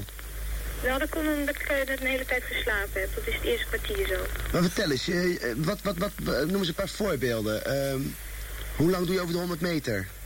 Nou, bijna een uur. Nee. Ja, echt. Dus jij kan nooit een bus halen snel? Nee. Nee. Noem nog eens een paar voorbeelden. Nou, eh... Langzaam eten? Ook. En bijvoorbeeld, eh, ja, nachtrust heb ik nauwelijks. Want Nou, ja, eh, als ik naar school toe moet of naar mijn werk, dan eh, ja, ik ben met een paar uur bezig voordat ik echt uh, opgestart ben. Ik laat me met eten. Ja. Denk je dat veel meer mensen last hebben van hypothyroïde uh, gewoon super langzaam? Ik denk wel. Ja? Heb je die wel eens gesproken of niet? Is er, een, is er een, misschien een, een, een club groep, of zo? Ja, een club voor hypothyroïde mensen? Uh, nou, dat weet ik niet. Nee. Wat, wat kun je eraan doen? Weet je wat je eraan kunt doen? Uh, nou, veel slapen. En dan bij de eerste, eerste kwartier, eerste half uur ben je dan weer een beetje fit. Wij kiezen in, uh, in het programma Lieve Paul tussen 4 en 6 op zondagmiddag en een zalige zomerzondag ook elke week een cd van de week. En de cd van de week is deze week van Prince. En die cd van de week heet Under the Cherry Moon. Die cd die geven wij ook weg. Als u de volgende slagzin kan afmaken. Ik luister naar Lieve Paul omdat puntje, puntje, puntje, puntje. En die oplossing stuurt naar Caro's Lieve Paul. Postbus 9000 DH in Hilversum. Maakt u een goede kans op die cd van Prince Under the Cherry Moon. Hier is Prince en Kiss. Nee, want die komt niet uit 1979. En zo uh, streng ben ik dan ook wel weer vandaag natuurlijk. Uh, oh. Dus alleen maar aan het radiojaar wat uh, het excuus is voor deze show. dus geen nekjes van Prins, maar wel in die eerste uitzending. Het is nog wel rustig hier, hè? Het, ja. het zou later... heb je dat fragment nog over Rita Corita? Nee, daar heb ik geen fragment van. Heb jij, heb, jij, ja, daar weet ik ook niet of ik dat nog heb. Maar nee. Het was een, een legendarische uitzending waarbij ik ook werkelijk onder de studiotafel viel... pissend in mijn broek van het lachen. Ja had hij uh, uh, het draaide plaatje van Rita Corita. En uh, de Leo die zegt van... weet je hoe de vibrator van Rita Corita eruit ziet? Ah, geen idee. Ja, een jute zak vol met kippen. Nou ja, goed. En dat was natuurlijk een grap die op de radio helemaal niet kon. Maar daar kregen we de dag daarna knap veel glazen mee. ja. En in het Opel kadetje van Paul zijn we toen naar naartoe gegaan... om onze excuses aan te bieden samen met een, met een bos krozen, zoals we die noemden. Is dat gelukt? Ja, dat is gelukt. Ja, ja, Bij haar aan de keukentafel. Bij haar aan de keukentafel hebben, we inderdaad, ja, hebben we inderdaad gezeten. Als, we, als je toen mobiele telefoon had gehad, had je er nog uh, foto's van gehad. Maar dat, uh, dat is niet meer zo. Nou, Paul de Leeuw zou in de jaren daarna via zijn televisieprogramma uh, nog veel meer BN'ers driftig beledigen. En, maar ja, voorschotje nam die in dit programma daar al op. misschien niet helemaal de intentie van het programma wat later de naam Zalige Liefdeslijn zou krijgen. Mensen nou, koppelen en, en, en, liefdesproblemen behandelen en dat soort zaken. Nee, maar we waren er ook wel gewoon om, om ketenschoppen. Het was nog niet heel erg geconcentreerd op de, op de liefdesproblemen. Dat was een onderdeel van. Okay. Maar het ging echt ook om de, om, om, om de Kate en om, uh, om het cabareteske karakter. Je had op uh, vrijdagmiddag toen uh, Jack Spijkerman zitten. Ja. Dat was ook wel heel leuk. En die had, daarvoor had je Spijkerman gehad samen met Chef van Oekel. Dat was ja. eigenlijk het allerleukste. Ja. En ja, ik- in, ik dacht ook wel een beetje in die traditie. Als ik nieuwe mensen nodig had, keek ik ook altijd heel goed naar wat er in het theater eh, gebeurde. Ik heb, eh, bij, die, bij die liefdeslijn later heb ik ook heel veel mensen uit de cabarethoek eh, daar, daar neergezet. Ja. Ja, iets wat Vara ook heel veel doet. eh, Eigenlijk nog steeds wel eh, eh, doet. eh, grappig. Zeker, ja. ja. Eh, Paul, de verlokkingen van de televisie eh, trekken Paul de Leeuw op een gegeven moment toch weg. Hè? Ja, ja, ja, die was dat al heel snel ontgroeid. Die was mij ook ontgroeid. Die vond het allemaal niet, niet zo leuk meer. Waarom jou ontgroeid? Nou ja, weet je, als je op een gegeven ogenblik eh, eh, zo goed bent, zoals Paul is... eh, en je zit, je zit vast in, in zo'n soort van, van, van keurslijf en zo'n corset... en je hebt ook dan iemand naast je zitten... die eigenlijk als opdracht heeft om een beetje op te letten... wat hij wat die allemaal uitkraamt... Ja. dan ga je je daar af en toe ook wel eens aan ergeren. En onderdeel van, van die, die, eh, die uitzendingen van Lieve Paul... met dat hele cabareteske karakter... Ja. Ja, daar speelde Paul natuurlijk een hoofdrol in. En, eh, en- ik, was daar maar, eh, ik was daar maar bijzaak. En toen we dat later draaiden, en toen we met andere mensen het programma gingen maken... waarbij het echt zuiver meer om die, om die liefdesdingen ging... Hè, om zo'n datingshow te maken... Speelde de, de, de, de, cabareteske humor speelde daar een veel minder grote rol in. Het was ook nog wel leuk, maar het was niet meer eh, zoals eh, de persoonlijkheid van, eh, van Paul daar, daar tekeer kon gaan. Nee, maar die was toen ook alom vertegenwoordigd. Dat dus- ontplofte gewoon. Ja. later, heel veel later, in 2001 geloof ik... zou je als zendercoördinator van, van Radio 3FM... eh, Paul nog eens terugvragen Ja, om een programma ochtendshow te maken, klopt. Ja, ja, om dan eh, één keer in de week het eh, ochtendprogramma van Rob Stenders eh, over te nemen. Maandagochtend was dat, Ja. ik me goed herinner. Ja. Hoe waren de verhoudingen toen tussen jullie? Ja, goed. De verhoudingen zijn altijd goed geweest. Als we elkaar zien, dan zijn de verhoudingen ook goed. Pas geleden had hij een of ander feestje van zoveel jaar in het vak. Eh, ik, kon, eh, ik kon helaas niet komen, maar ik vind het altijd leuk om ook uitgenodigd eh, te worden. Ja. Dus, nee. Want hier staat toch een beetje de wieg van zijn media. Ja, dat kun je... Dat kun Of is dat, was er al sterrenslag geweest? Nee, Sterrenslag kwam hierna. Oké, zie. Maar hij deed bij de NCRV al, al iets. En Paul de Leeuw is natuurlijk niet een man die zich, die zich laat ontdekken. Ik bedoel, die, eh, die ontdek je niet. Die ontdekt zichzelf. En die man die heeft ook zo hard gewerkt. Hij was er wel gekomen, maar goed. Exact. Jij was En- relatief vroeg. eh, je kon hem in ieder geval nog claimen. Je hebt hem een jaar naast je gehad. Dat is toch een leuk, eh, leuk leuk. ding op je cv. Ja. Lieve Paul, in je eentje, dat was het niet helemaal. Hè? Dus, ehm, Dat hebben we even gedaan. Maar het was altijd al de bedoeling om gewoon daar met iemand anders te gaan zitten. En toen kwam volgens mij Erna Sassen. ja. Stukje daarvan luisteren? Laat maar. Uit 88. Dit is Caro's zalige liefdeslijn. Het is cassette, hè? Voor pure liefde. liefde. Het is wel mooi voorbij met de liefde. Het zingt een beetje. Ja, het is, Hoe eh, komt dat goed, dan? we nemen wel wat anders. Oké, daar zitten we niet mee. Hé, wat vervelend nou toch. Wat jammer, ja. Ik vind het juist wel leuk, die belletjes aan het begin. Maar ja. Dat zal Hey. caduc zijn. Maar we hadden het over. Weet je, weet je trouwens hoe oud hij is, Paul? Nee, daar heb ik geen idee van. 25 jaar pas. Echt waar? Ja. En dan al zo'n toptalent? Zo zeg. Ik, dacht dat hij veel ouder was. Hij heeft ook al twee kinderen. Ja? Waanzinnig. Hij, ze zeggen wel dat hij op het moment niet zo in vorm is. Zeggen ze, maar ik vind hem altijd in vorm. Nou, ik vond hem dus... eh, ik, ik vind hem dus niet zo goed eh, voetballen eigenlijk. Wel. Nee. Man, ik vind het de beste voetbal van de wereld. Nee, dat kan wel zijn. Ja. nee, ik vind hem nog niet zo... eh, Ik vind hem top, jongen.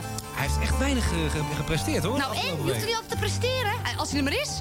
Dat vind ik. Nee, Ja, dat vind ik. Je moet ook wel wat doen. Oh, het is ook nog vaderdag. Oh ja, dus... ehm, Dat heeft eh, hij ook nog. Hij heeft ook nog vaderdag. Heb je zo'n toernooi, heb je ook nog vaderdag. Pa, gefeliciteerd. Ja, pa. Gefeliciteerd. Dus eh, van, van Erna en van mij. Ja. Mijn pa. Paul? Of jouws? Alle twee? Alle twee. Alle paas? Ja. Goed. Eh, welkom bij KRO Zalig Liefdeslijn. Ja, welkom. We gaan... ik zal u even vertellen dat u ook kan bellen. De- deze twee uur, tussen, tussen 4 en 6. Ik eh, zal je vertellen eh, dat je kan bellen. Eh 06 3 21 22 eh, 23. 06 3 21 22 23. Als je met een ontzettend hartverscheurend probleem thuis aan de radio zit. En je denkt van, voor tijd dat Van der Lucht en Sassen zich daar eens over buigen. Nou, dat kan. 06 3 21 22 23. En wie neemt vandaag weer de telefoon aan? Onze eigen Nicolaas Montanus. Die hedenmiddag ook Caro's mini-parade heeft gepresenteerd. En dat resulteerde in een fantastische apotheose van In Excess als speciale aanbieding. Ja, hey, want onze Jeroen die mist het allemaal. Hè? Dat hele toernooi mist hij. Of zou ze in Frankrijk ook tv hebben? Ik denk dat ze in Frankrijk wel... tv In sommige delen van Frankrijk hebben ze volgens mij wel televisie. Ik weet niet. Volgende week is hij er weer. Ja. Onze heer Keers. Maar dan zitten we op Duinrel, dat weet je. Ja, de het eh, Nationale Popfotodag. Dan kun je Sas en Van der Lucht live aan het werk zien. In Ja. een gigantische tent. Ja. Eh, jij verheug je er al op, hè? de hele dag zeg. Doe je je verpleegersuniform aan of niet? Nee joh, want ik moet toch herkenbaar zijn van de KRO? Je hebt gelijk. Ja.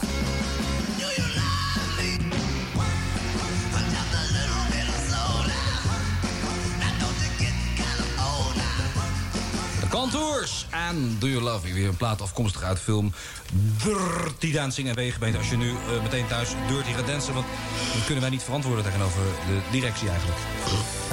Even kijken zo eventjes. eh, ik heb, eh, onze onze eh, hoogbejaarde technicus, eh, professor Hamaker... is momenteel de belletjes aan het repareren. Ik hoop dat het lukt, professor Hamaker. Ik hoop het ook. We wel even wennen aan die naam. Meestal gebruiken we het in een andere combinatie, maar dit geheel terzijde. Wij hebben iemand aan de telefoon. En die iemand wil graag Annie genoemd worden. Annie, Ja, dat hoi. klopt. Dat klopt. Dat klopt. Met Paul. En met Erna. En Erna. Dag Annie. Mogen, mogen we wel Annie zeggen? En je en jij? Annie hoor, en, je, en jij en Paul en Erna. Oh, leuk, gezellig. Dan houden we het daarop. Dat is leuk. Hey, je, hebt een, je hebt een briefje geschreven. Wat, Ja. Kun jij eh, in het kort voor de luisteraars herhalen wat erin staat? Of ik dat wil doen? Ja. Nou kan u dat niet doen. Of jij niet doen. Ja, dat wil ik wat doen natuurlijk. Zal ik hem even voorlezen? Ja, graag. Dat is een leuk briefje. Lieve Erna en Paul, jullie zullen nu wel lachen als je deze brief leest. Want ik hoor... Ja, dat mag niet hoor. Nee, we lachen helemaal niet we lachen namelijk. helemaal niet, nee. Want ik hoor eh, al maar jonge leeftijden. Elke zondag luister ik naar jullie programma. En eh, vooral jeugd van 12 tot 16 jaar komt aan het woord. Maar nu kom ik met een probleem. Wat je van deze leeftijd nooit hoort. Ik ben een weduwe van 61 jaar, noem me maar Arnie. Ik zou graag langs deze weg proberen kennis te maken met een nette, serieuze heer. Liefst weduwnaar tot 65 jaar. Graag slank en lief. Mooi toch? Zelf ben ik 1,74 meter lang, ik weeg 60 kilo. Heb rozig eh, blond haar en blauw-grijze ogen. Het doelgroepenprofiel is nog niet zo heel eh, dwingend aanwezig hier, denk ik. Ja, hè? 61 jaar kun je je eh, toch niet... Even kijken, wat staat er? Meer knap noemen. Ja, Eh, dat kan wel, vind ik. Ja, Dat ja lijkt- kijk, dat kan ik van mij niet zeggen. Nee, je kan even, nee, dat is waar. Nee. Dat doe je als vrouw Eh, nooit, hè? nee, dat doe je niet. Nee. Het, het is eh, de eenzaamheid. Het is de eenzaamheid. En eh, vooral de straks de winter, maar je zegt wat beter vroeg bij, maar daar ga ik tegenop zien. En als Ja. Ik nou contact met iemand zou krijgen, al is die gescheiden, dat kan me ook niet zozeer schelen als die maar lief is en open en eerlijk. Ja. Maar eh, om er samen de gezelligheid op te vullen. Nou ja, en zo Ja. verder denk ik. Hè. Dit En dat eh, was mijn puntje is wel gemaakt, Ja. volgens mij. En ik heb erbij Eh, dat de, de zalige liefdeslijn met Paul van der Lucht en eh, Erna Sassen. Zij was, eh, eh, je hebt het net over zo'n uniform, zustersuniform. Zij speelde in Medisch Centrum West. Ja, klopt, ja. Daar was Ja. zij, eh, de lesbische zuster, dat was geloof ik een, een groot ding nog eh, eind jaren 80. Ja, ja, ja, dat was een populaire serie. Ja. En eh, ze, stond ook in het theater. Ja. En zo was jij haar weer op het spoor Ja, gekomen. eh. exact. Ja. En je hoort, het is mondig, ze is vlot, snel. Ja. Bam, de bovenop, tjak ik heb echt geen idee wat er van haar geworden is. Nee. Dus ik, eh, ik ga binnenkort eens eventjes op, eh, op onderzoek uit. Ja, dat weet ik ook helemaal niet. Soms eh, eh, ja, dan schiet het in je hoofd, dan ga je het opzoeken. Hè? Ja. Nou, jullie hebben dit eh, samen tot, tot in 1990 eh, gepresenteerd. En daarna wordt de liefdeslijn nog gedaan door Jeroen Kosterman Marjolein Makander. Markander, Eh, ja, Markander. ja, en Sjanne Kooijmans en Bert Visser hebben het nog samen gedaan. En helemaal aan het eind, als het station bestaat... dan is Helen Kabel en Bert Rademaker het duo... wat het laatste stukje Zalige Liefdeslijn mag maken. Ja.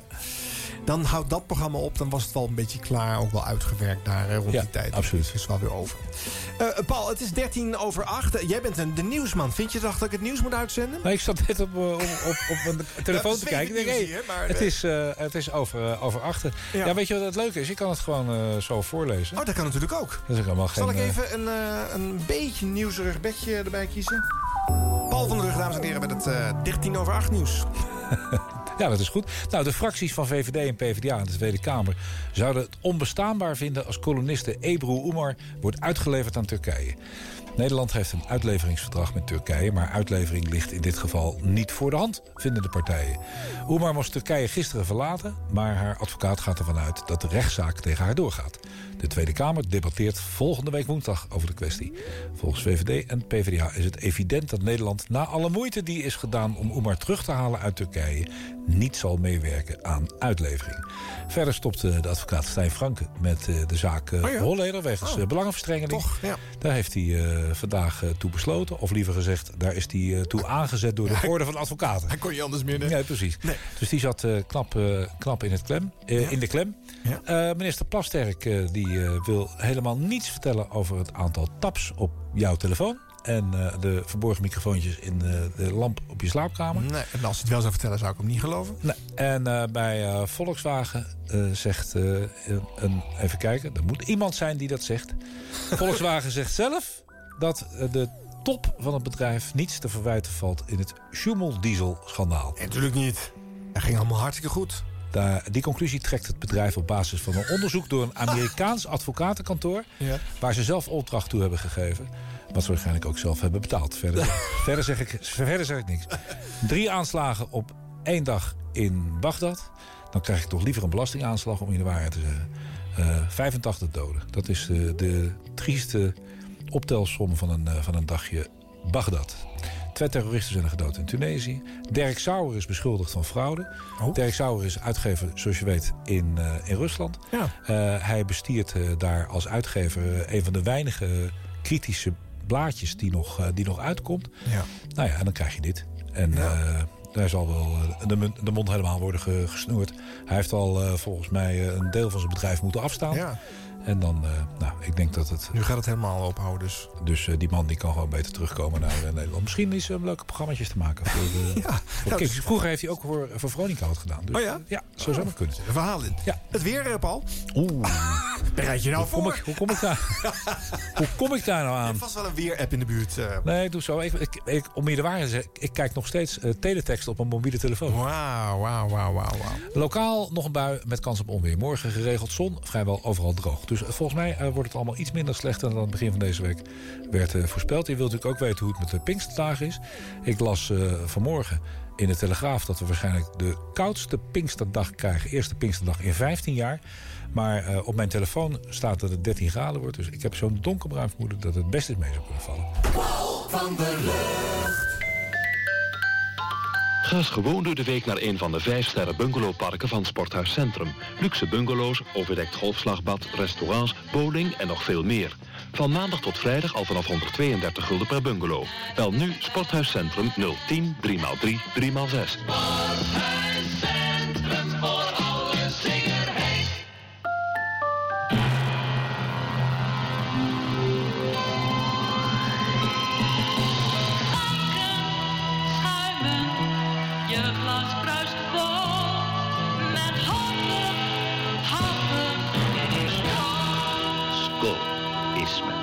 Goud bekroond. En dat proef je. Nu ook in Nederland snel bruin worden met Tiroler notenolie. Natuurlijk bruin, Tiroler bruin. Tiroler notenolie bij drogist en parfumerie. Er is een goed betaalmiddel voor nieuwe dingen, voor oude dingen, voor grote dingen, kleine dingen, smalle dingen. En dat is de eurocheck. Gegarandeerd tot 300 gulden. Gedekt tegen verlies en diefstal. Verkrijgbaar bij Bank en Spaarbank. Ook zo handig in het buitenland. We onderbreken deze uitzending voor het volgende. Een 16-jarig meisje met krullen is in Terneuzen door vier jongens kaal geschoren. De jongens gaven als reden voor hun daad... wij houden niet van krullen. Later bleek dat ze deel uitmaken van een harde kern van krullenhaters. Negen aanhoudingen zijn verricht. Racisme. Voor je het weet, ben jij aan de beurt. Wil je meer weten? Bel dan nu de Radio 3 Antiracisme-lijn. 030 367 3x8. 030 367 888. Hilversum 3. Woensdagavond van 7 tot 9 op Kiks viert Arjan Snijders het 50-jarig jubileum van onze grote broer 3FM. Met elke week een ander jaar dat centraal staat, unieke fragmenten en een radioheld van toen in de studio. De hoogste nieuwe. Alle shows zijn te checken als podcast op kiksradio.nl. En er is ook het boek van Arjan Snijders, 50 jaar 3FM. Van vrolijke puinhoop naar serious radio. De radiobijbel en must-have voor elke muziekliefhebber. Vol met radiogidsen uit alle jaren, top 10 lijstjes en unieke anekdotes. Het boek met meer dan anderhalve kilo radiogeschiedenis is nu te koop op 50jaar3fm.nl. Welkom bij Kicks Radio. Radio zoals je het nergens anders hoort. Online, mobiel en via DAB+. Kicks Radio. Please welcome Arjan Snijders. I haven't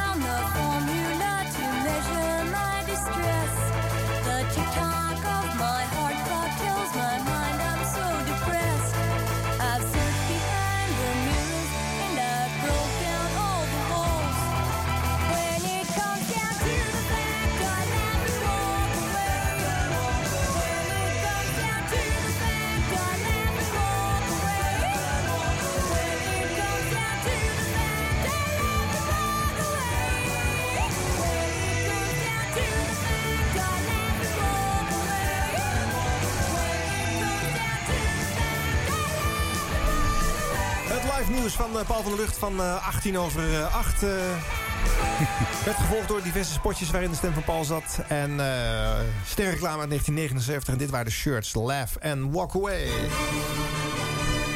Brengt ons in uur 2 van aflevering 37 van deze minimaal 50-delige radioreeks... over de nationale popzender en een halve eeuw popradio in Nederland. 1979 is het jaar waar wij ook een beetje naar kijken. Bijvoorbeeld, wat was er populair? De muziek komt uit dat jaar. Wat was er dan in de Nationale Hitparade? Het populairste top 5 van dat jaar. Op 5 eh, Cheap Trick, I Want You To Want Me. YMCA van The Village People op 4. The Pointer Sisters op 3 met Fire. ABBA staat op 2, Chiquitita. En de lieve huppelende konijntjes in de clip van Art Garfunkel... brachten Bright Eyes tot de nummer 1 positie van 1979. En de populariteitspol van 79 is ook altijd leuk in de tienerbladen Muziek Express en de Hitkrant. Eh, Beste radiostation wordt al een aantal jaren niet meer gemeten. Want ja, ha, Er is was niks anders. Alleen maar Hilversum 3. Beste tv-omroep vragen ze dan. Ja, dan wint Veronica. Eh, beste radioprogramma wordt wel gevraagd. En dan staat Betonuur bovenaan. Ja. Alfred Lagarde bij de VARA. Ja. Met eh, nou, stevige, niet eh, geen, geen echte hardrock, maar wel stevige pop. Eh, wel verrassende winnaar, vind ik. Avondspits op 2. de Nederlandse top 40 op 3. Rauwfaser van de KRO op 4. Ja. In 79. Een eh, best wel eh avant-gardistisch programma bijna. Met, met sketches en... en, en Hans Wijnands die deed dat Ja. volgens mij. Ja. Anti-krakerszaken zaten erin. En, nou ja. en de Tros Top 50 staat dan op nummer 5. De beste discjockey wordt dan genoemd Alfred Lagarde. Frits Spits op 2, Felix Meurders op 3, Lex Harding op 4 en Ad Visser op 5. Hey, je hebt het hier natuurlijk ook wel eens gehad over eh, eh, Henk Bouwman eh, in de ochtend bij de KRO. Ja. Op maandag en op woensdag. Ja. Met de sociale informatie. Ja. Ja, dat is hier wel zo- gaat het Ja. wel zo. Wat verschrikkelijk was dat ook. Nou ja, eh, over dat soort informatie gesproken. Misschien wel toepasselijk om dat dan nu even te draaien. Ehm, de avondspits bestaat in 79, maar wordt voorafgegaan door vijf minuten dagelijks. Hè, vijf De vacaturebank. De vacaturebank. Ook zo'n verschijnsel. We hebben het nog niet laten horen in de serie, wel alles besproken. De vacaturebank. Maar eh, eh, ja, de werkloosheid was relatief hoog, vond men in die tijd. En eh, daar moest wat aan gedaan worden. En dan moest de publieke omroep maar eens wat zendtijd inruimen... door het voorlezen van vacatures. Jij moest thuis, eh, je werd geacht als eh, werkloze dan mee te schrijven. En de afloop, eh, als je het niet helemaal had gehoord... mocht je nog even bellen om te vragen... wat was het nu eigenlijk of waar moet ik nou precies wezen. En Frits zat nagelbijtend in de studio te wachten... tot hij na dit eh, zaaddodende blokje... eh, eindelijk met zijn eigen popradioprogramma mocht beginnen. Misschien wel leuk om even te luisteren. Uit 1979. NOS Hilversum 3. De vacaturebank. Goedenavond luisteraars, hier volgen de banen. Timmerlieden en metselaars. Aannemersbedrijf Vlissingen. Elektromonteurs. Elektrotechnisch bedrijf Vlissingen. Ervaren dieselmonteur. Transportbedrijf Weert. Centrale verwarmingstechnicus op MTS-niveau voor het berekenen, ontwerpen en calculeren van centrale verwarmings- en sanitaire installaties. Installatiebedrijf Weert. Allround dameskapster. Kapsalon Hulsthorp. Bureau Harderwijk. Tot zover voor vandaag de vacaturebank. Hebt u belangstelling voor een van de banen, dan kunt u daarover aanstaande maandag contact opnemen met het gewestelijk arbeidsbureau in de plaats die genoemd werd, of u vraagt het bureau bij u in de buurt u verder te helpen. Mocht u een en ander niet helemaal hebben kunnen volgen, dan kunt u daarover bellen, overdag tijdens kantooruren en nu tot kwart over zeven, met 070 469 470. Dus overdag tijdens kantooruren en nu nog- tot een uur na nog de een keer die nummers. Hoppa. Bellen met Den Haag 4 6 9 Dat je mee kan rijden. 4 7 Heel rustig, 0. Ik wens u een plezierig weekend en geef nu graag het woord aan Frits Spits. Ik zou eigenlijk wel willen weten wie dat is. Ja, geen idee hoor. Die zou te achterhalen moeten zijn. AB, hier de 6 uur 10, 15 over. Vacaturebank afgesloten, richt alle aandacht op de avondspits. Iedere, iedere, iedere maandag tot en met vrijdag. Een muziekweg zonder oponthoud.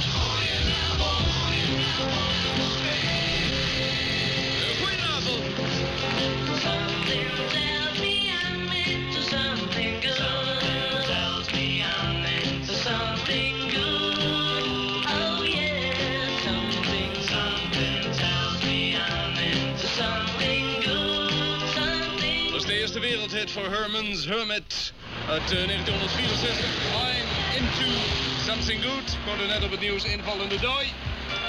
Wist niet eens dat de vorst geblesseerd was. Gaat hij aan de. Weer niet door en dat zou jammer zijn. Aan de telefoon Annette Guggelaar uit Zoetermeer. Dag Annette. Hallo. Je bent 14 jaar, je zit in de brugklas van een HAVO-VWO, dubbele brugklas neem ik aan. Ja. En jij maakt uit met welke plaat we doorgaan. Of met Peter Tosh, Mick Jagger. Of met Alicia Bridges. Of met Billy Joel. Of met Maddie Bodo. Wat wil je horen? Van eh, Pieter Tosh en Mick Jagger. Aha, deze bedoel je. You gotta walk, don't look back. Bedankt. Ja. Prettig weekend. De avondspits, je hoort nog in de openingsjingle iedere maandag tot en met vrijdag. De meeste mensen die dat nalopen, papegaaien, die zeggen iedere maandag tot en met zaterdag. Maar in het begin was het nog eh, vrijdag. eh, want op zaterdag zat eh, in dat NOS-uurtje Felix Meurders met de rock'n'roll methode. Dit is neurden voor uh, gevorderde. Je hoort het, Paul. de avondspits in 1979. Met die vacaturebanken dus voor. Ja. Ja. Ja. ik weet niet wie die mevrouw is. eh dat was waarschijnlijk toch een wisseldienst, neem ik aan. Voor allerlei figuren die dat moesten Geen, ik heb geen idee. Ik kan me niet voorstellen dat ze elke dag opnieuw zo'n bandje in, eh, insprak. Dus dat zal ze wel eh, vijf keer achter elkaar gedaan hebben op één dag. Maar ja, aan de andere kant er zitten ook gewoon mensen tot kwart over zeven aan de telefoon kennelijk te wachten. Ja. Totdat er gebeld wordt. Dus Ja. het mocht ook wat kosten. Ja. En je hebt in die tijd volgens mij nog steeds bij sommige omroepen... ook nog de omroepen van dienst. En die zitten ook gewoon een uur te wachten... tot hij aan het begin van het uur even één, uur, één zin mag zeggen... over wat er nu gaat komen. Of helemaal niks mag zeggen. Alleen we moeten kijken dat het bandje niet ontspoort. Ja, ook waar. Nou, nog iets heel aparts uh, wat uh, gewoon te horen is op uh, de popzender. ondanks dat er zenderkleuring is ingevoerd in 1979... Overle overleeft Heintje Simons die zenderkleuring op Hilversum 3. Heintje was natuurlijk slagerenzanger in de jaren 60. ik bouw hier een slos en dat soort gezelligheid. Ja. Bij de AVRO mag hij de showparade maken.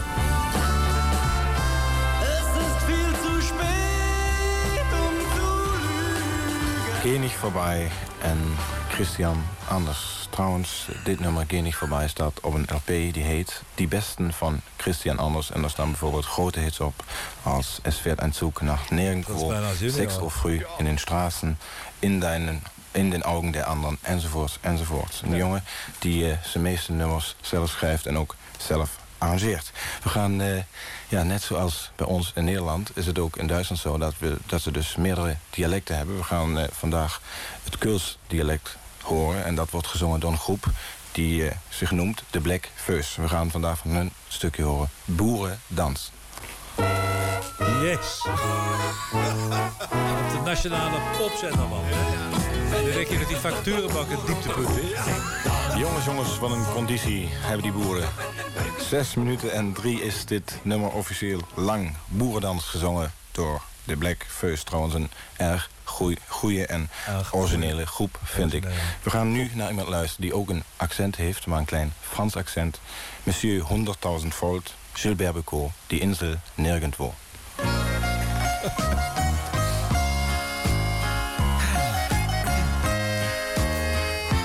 De tijd dat de muzikale fruitband er nog is. Er zijn nog programma's met, uh, met countrymuziek. Er zijn nog uh, bijna elke dag sportprogramma's te horen. Er is natuurlijk sport uh, te horen. Zaterdag. Ja, en dan begreep ik trouwens dat de NCV bracht altijd die sport. Dat zij zelf wel de intentie hadden gehad om met de zenderkleuring dat te verhuizen naar Hilversum 2. Maar dat daar geen zendtijd vrij te krijgen was. En dat het toen maar uh, op drie is gebleven. Nou, dat, dat weet ik niet. Ik, uh, de NCRV is natuurlijk een christelijke omroep. En uh, die zaterdagsporten was een uitstek om al die zaterdag amateurvoetbalclubs aandacht te kunnen geven. Ik weet niet of ze het ooit geprobeerd hebben. Maar uiteindelijk zat het op Hilversum 3. Het was natuurlijk verschrikkelijk. Ja.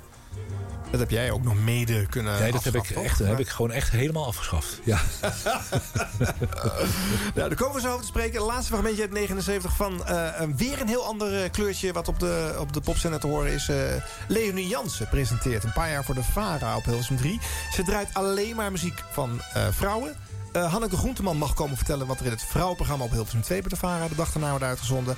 Uh, hoor maar eens hoe zij klinkt in uh, Typisch Jansen. Typisch Jansen. Ik heb altijd het gevoel dat er iets is mis met die club als ik dit plaatje afluister. The Flying Lizards, Money. Ze heeft het trouwens wel slim bekeken, het vrouwtje. Ze staat helemaal stil op de televisie, terwijl de andere rolschaatsen voor auto's en moeilijke trucken onderhalen. Benen in de lucht doen en zo. Margriet Eshuis was ook nog onlangs op tv en wat ik zo leuk vond, ze deed het live.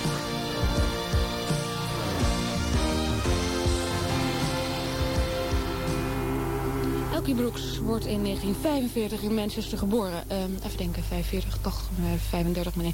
34 is het dus nu.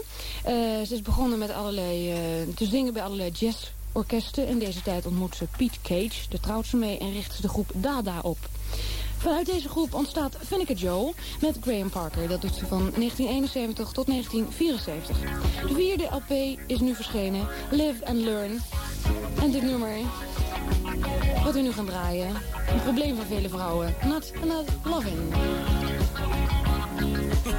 Nou, het probleem van vele vrouwen. Je hoort het, ze krijgen niet genoeg liefde volgens eh, Leonie Jansen. Ja, eh, dat is om de veelkleurigheid van Hilversum 3 maar eens even aan te geven. Eh, nou ja, Paul, je hebt een aantal jaren eh, als chef bij de KRO meegemaakt. En dan gaan we een nieuw stukje omroepgeschiedenis in. Eerst komt daar het, het rare intermezzo van negen maanden... van horizontale programmering op de zaterdag, zondag en maandag... in Ja. begin 1992 als station 3. Ja. De AVRO, KRO en NCRV gaan daar... eh, ehm, ja, horizontaal op deze drie eh, niet te verenigen dagen. Maar het was eigenlijk een, een soort breekijzer, toch? Om iets eh, te bewerkstelligen wat anders maar niet lukte. Nou, horizontaal programmeren Ja, op de hele zender. Omroep Politiek was nogal in beweging. En eh, je zag eh, allemaal een soort van halve, halve fusies ontstaan. Onder andere tussen uh, Avro, Caro en CRV. Nou ja, eh, die gingen samen op één televisienet. Nederland 1, als ik het me goed herinner. Ja. En dat gaf ook meteen de mogelijkheid om eh, toch eens een keer met eh, iedereen daar in gesprek te gaan. Te kijken of je op de radio ook niet samen kon werken. Nou ja, dat kreeg eh, groot enthousiasme. En eh, eh, nam, een, nou ja, nam een hartstochtelijke vlucht om inderdaad ervoor te zorgen dat je op zaterdag, zondag en maandag dan horizontale programmering kreeg. En het was natuurlijk ook raar, want op zat- zaterdag is een andere dag dan zondag en helemaal anders dan, dan de maandag. En het is inderdaad een soort van breekijzer gebruikt om later de hele horizontale programmering eh, te kunnen eh, gaan invoeren. Want allerlei andere omroepen die nog niet zo ver waren in samenwerkingen, die voelden zich toch een beetje bedreigd.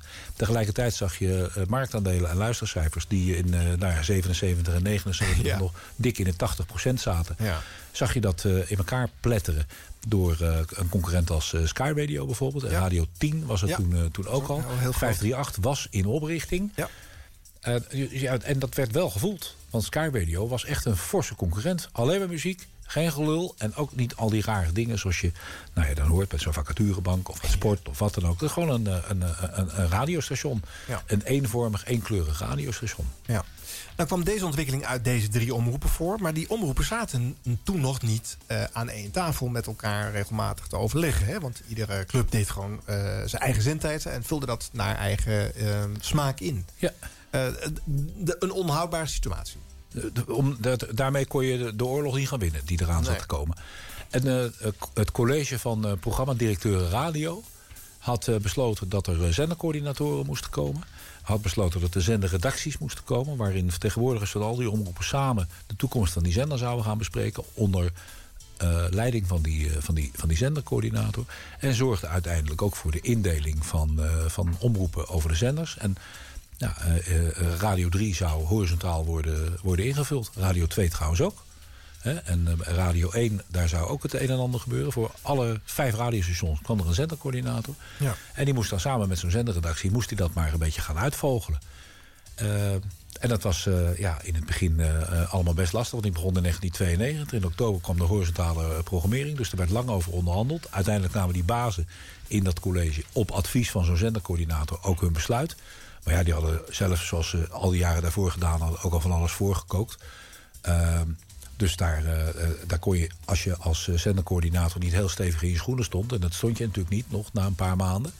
ja, dan moest je eigenlijk maar een klein beetje vreten wat ze hadden, wat ze hadden bekokstoofd. Ja, waarmee je eigenlijk zegt dat die eh, directeuren, die bazen...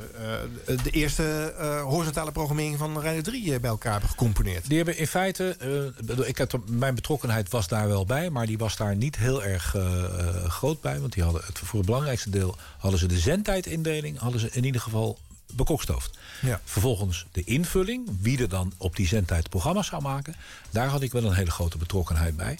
Maar de zendtijdinvulling zelf, de, de, de, of heet het, de, de, de indeling, dus welke omroep op welk uur zou zitten, daar had ik in, eh, in het begin nog maar weinig invloed op. Want dat Ja. was eigenlijk al rond. Nou, toen ik zo'n beetje begon, en dat hadden ze dan, en dan op een gegeven moment een beetje gebeld door die van ja, ik heb dat uurtje geruild met die, hè? Want de NCRV had eh, op de middag hadden, hadden ze drie uur eh, radio eh, geclaimd, Ja. tussen drie en zes. Ja. En dan was de directeur van de, de NCRV, die was de directeur van Veronica tegengekomen. Die had gezegd van, joh, doe mij een uurtje. En, eh, en in ruil voor een zoveel uur op, op Hilversum 4. Oh, had die NCRV-directeur geroepen. Dat is prima. Dus dan zat je ineens met een uur Veronica daar tussen vijf en zes. Ja. Zo is dat ongeveer gegaan. Over de invulling, daar, daar had je wel wat over te zeggen. Daar kon je over adviseren. Maar je had geen enkele beslissingsbevoegdheid. Toen ik begon met de baan als zendercoördinator... zat ik ergens op een kantoortje met een computer. Dat was het. Ja. Meer niet. Ja, je had eigenlijk nog geen mandaat op dat vlak. Helemaal eh, niet. Nee. Nee. Nou ja, goed, dat- je kan zeggen, ja, weet je, als je met zoiets begint en er, is, er zit nog geen historie in, dan moet het ook even groeien. Hè? Dus, eh, eh, en eh, we lopen wel nog even voorbij, maar het feit dat jij dat wordt, Paul, eh, waarom word jij het? En niet iemand van een andere omroep, eh, denk jij? Ja. Hebben ze allemaal een vinger opgestoken? Van, eh, ik heb er ook wel eentje in mijn eh, club die Nee, dat wil. nee, nee, er waren, eh, volgens mij was er niemand die heel erg hard zei dat hij dat graag wilde. Ik had de ervaring opgedaan met die, met die, met die Afro-KRO-NCRV-situatie. Dus ik had wat dat betreft een paar streepjes voor. Ehm, ja, weet ik veel. Ik had een bril of weet ik veel wat. Allemaal van die dingen. Eh, ik, ja. Je had een bril. Ja, dat, dat, dat, dat stond wel intelligent. Nee, Ja. Ik weet het niet. Eh, eh, ik, heb, bedoel, ik, had er ook wel, ik had er ook wel zin in. Het leek, Ja. me, het leek me leuk, want ik had echt een hekel aan die zender op sommige momenten. En ik wilde daar echt mijn tanden in zetten. Ik wilde dat echt veranderen. Hoewel je natuurlijk op dat moment al wel weet hoe stroperig het allemaal kan gaan. En eh, eh, dus ook wel dat je met weinig mandaat en alles een, een jarenlang gedoe gaat krijgen. Hilversums gedoe. Ja, dat, is ook, eh, dat, dat was ook het geval. Eh, maar vond ik ook niet echt erg. Ik bedoel, echt hoe stroperig het zou zijn, alles bij elkaar... dat kon je natuurlijk van tevoren niet inschatten. Maar eh, dat je veel moest doen op basis van, eh, van, eh, van argumenten... en, en veel ouwe hoer, ja, dat, dat stond wel vast. Dat wist ik wel. En dat was wel iets wat jou paste? Of dacht je, ik ga het gewoon proberen en we zien wel? Ik ga het gewoon proberen. Heftiger in te gaan sturen, hè? Ja, dat is eigenlijk pas... nou ja, in 92 ben ik begonnen. En in 95 eh, ben ik echt ben ik op stoom gekomen. Ja. Met eh, programmatische wijzigingen. Maar dat kwam doordat Radio 2 ook heel erg in de penarie zat. Daar hadden ze een stuk of drie, vier zendercoördinatoren gehad... die op eh, dat station eh, stuk gelopen waren. Ja, daar was die horizontale programmering niet echt van de grond gekomen. was die horizontale programmering niet echt van de grond gekomen. Dat zou in 95 gebeuren. Want het marktaandeel van Radio 2 was tot onaanvaardbaar lage proporties gezakt. Een procent of 5, 6, als ik het me goed herinner. ja. Eh, ik, ik zat toevallig in de selectiecommissie... die een nieuwe zendercoördinator moest aantrekken. Daar kwamen we niet uit. Er was gewoon niemand die wij geschikt vonden om dat, eh, om dat te kunnen doen. Eh, en toen eh, riep iemand tegen mij van... nou, dan moet jij dat er maar bij doen. Dus toen heb ik een jaar lang Radio 2 eh, erbij gedaan. Ben ik redelijk tekeer gegaan. Toen heb ik ook, omdat iedereen zei van jij, jij moet dat maar doen... toen kon ik allerlei bevoegdheden afdwingen. En toen kon ik ook afdwingen dat ik die bevoegdheden... tegelijkertijd ook voor Radio 3 zou krijgen. Ja, want anders had je daar misschien nog wel een paar jaar langer Exact. moeten modderen. Ja, dus daar ik- jaar modderen is wel wat, toch? Ja, nou ja, het was niet echt alleen maar modderen. We hebben echt hele leuke tijden gehad. Hè. Wat je net liet horen over zo'n antiracisme-actie... eh, wat je met de zender dan opzet. Ja. dat, was, eh, dat was heel erg leuk. Een, een eenduidig muziekbeleid. Dat was heel erg leuk om dat op te zetten. Eh, concerten. Want de, de, de, de essentie van wat 3FM op dit moment is... hebben we toen eigenlijk bepaald. Een zender die naar popfestivals gaat. Een zender die eh, overal aanwezig is waar eh, serieuze muziek eh, te horen is. Dat is toen eigenlijk al een beetje van de grond gekomen. En dat is verder is dat uitgebouwd. En dat is een ijzersterk imago geworden. Maar daar zijn we toen mee begonnen. Ja. Komen we zo nog op terug. want zo snel gaan we niet over die tien jaar in uh, Rauzenpaal. Nee, maar we moeten het bij een paar puntjes houden. Muziek uit 79. Ian Gom. Hold on. I've been drifting on the sea of heartbreak, trying to get myself ashore for so long, for so long.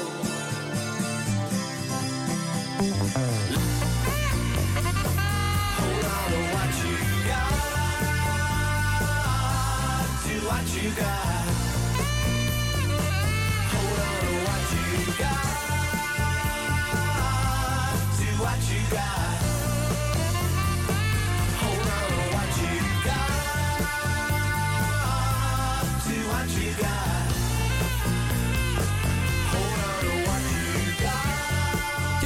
50 jaar 3FM, Ian Gum en Hold On.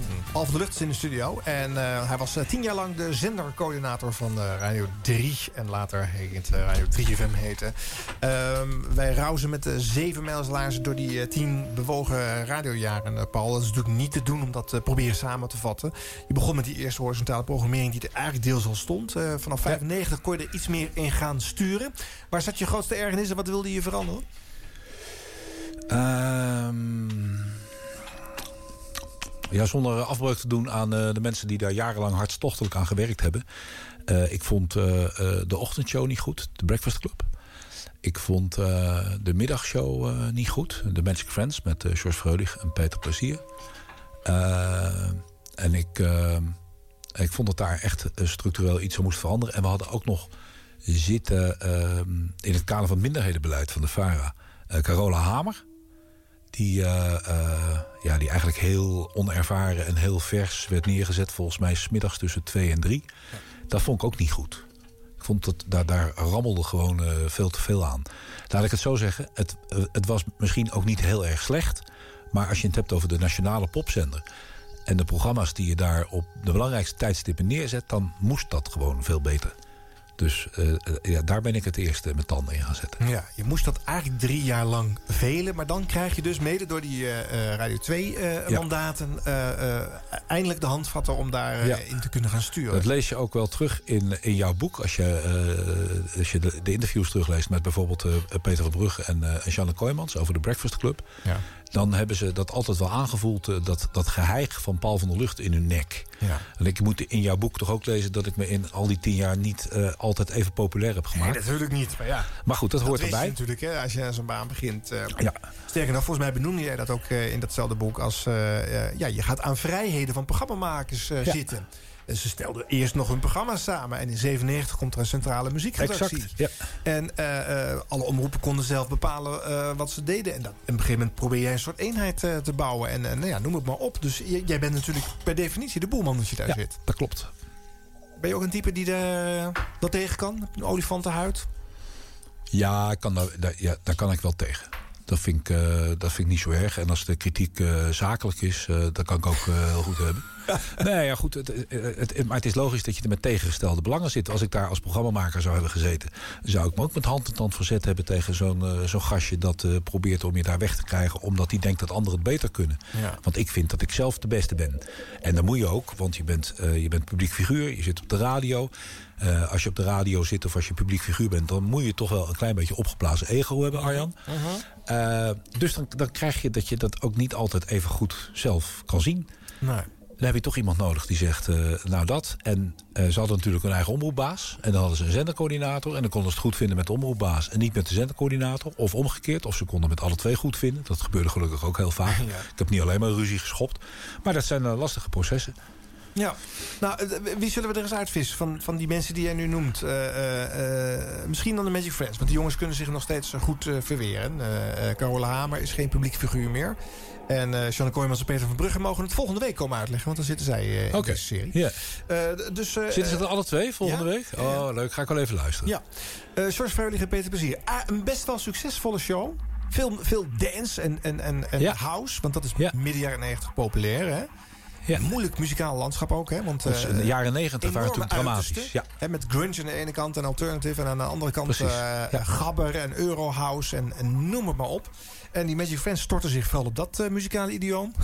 Ja, klopt. en, en, en, dan- en dan wil jij ze weg hebben. Hoe, hoe pak je dat aan?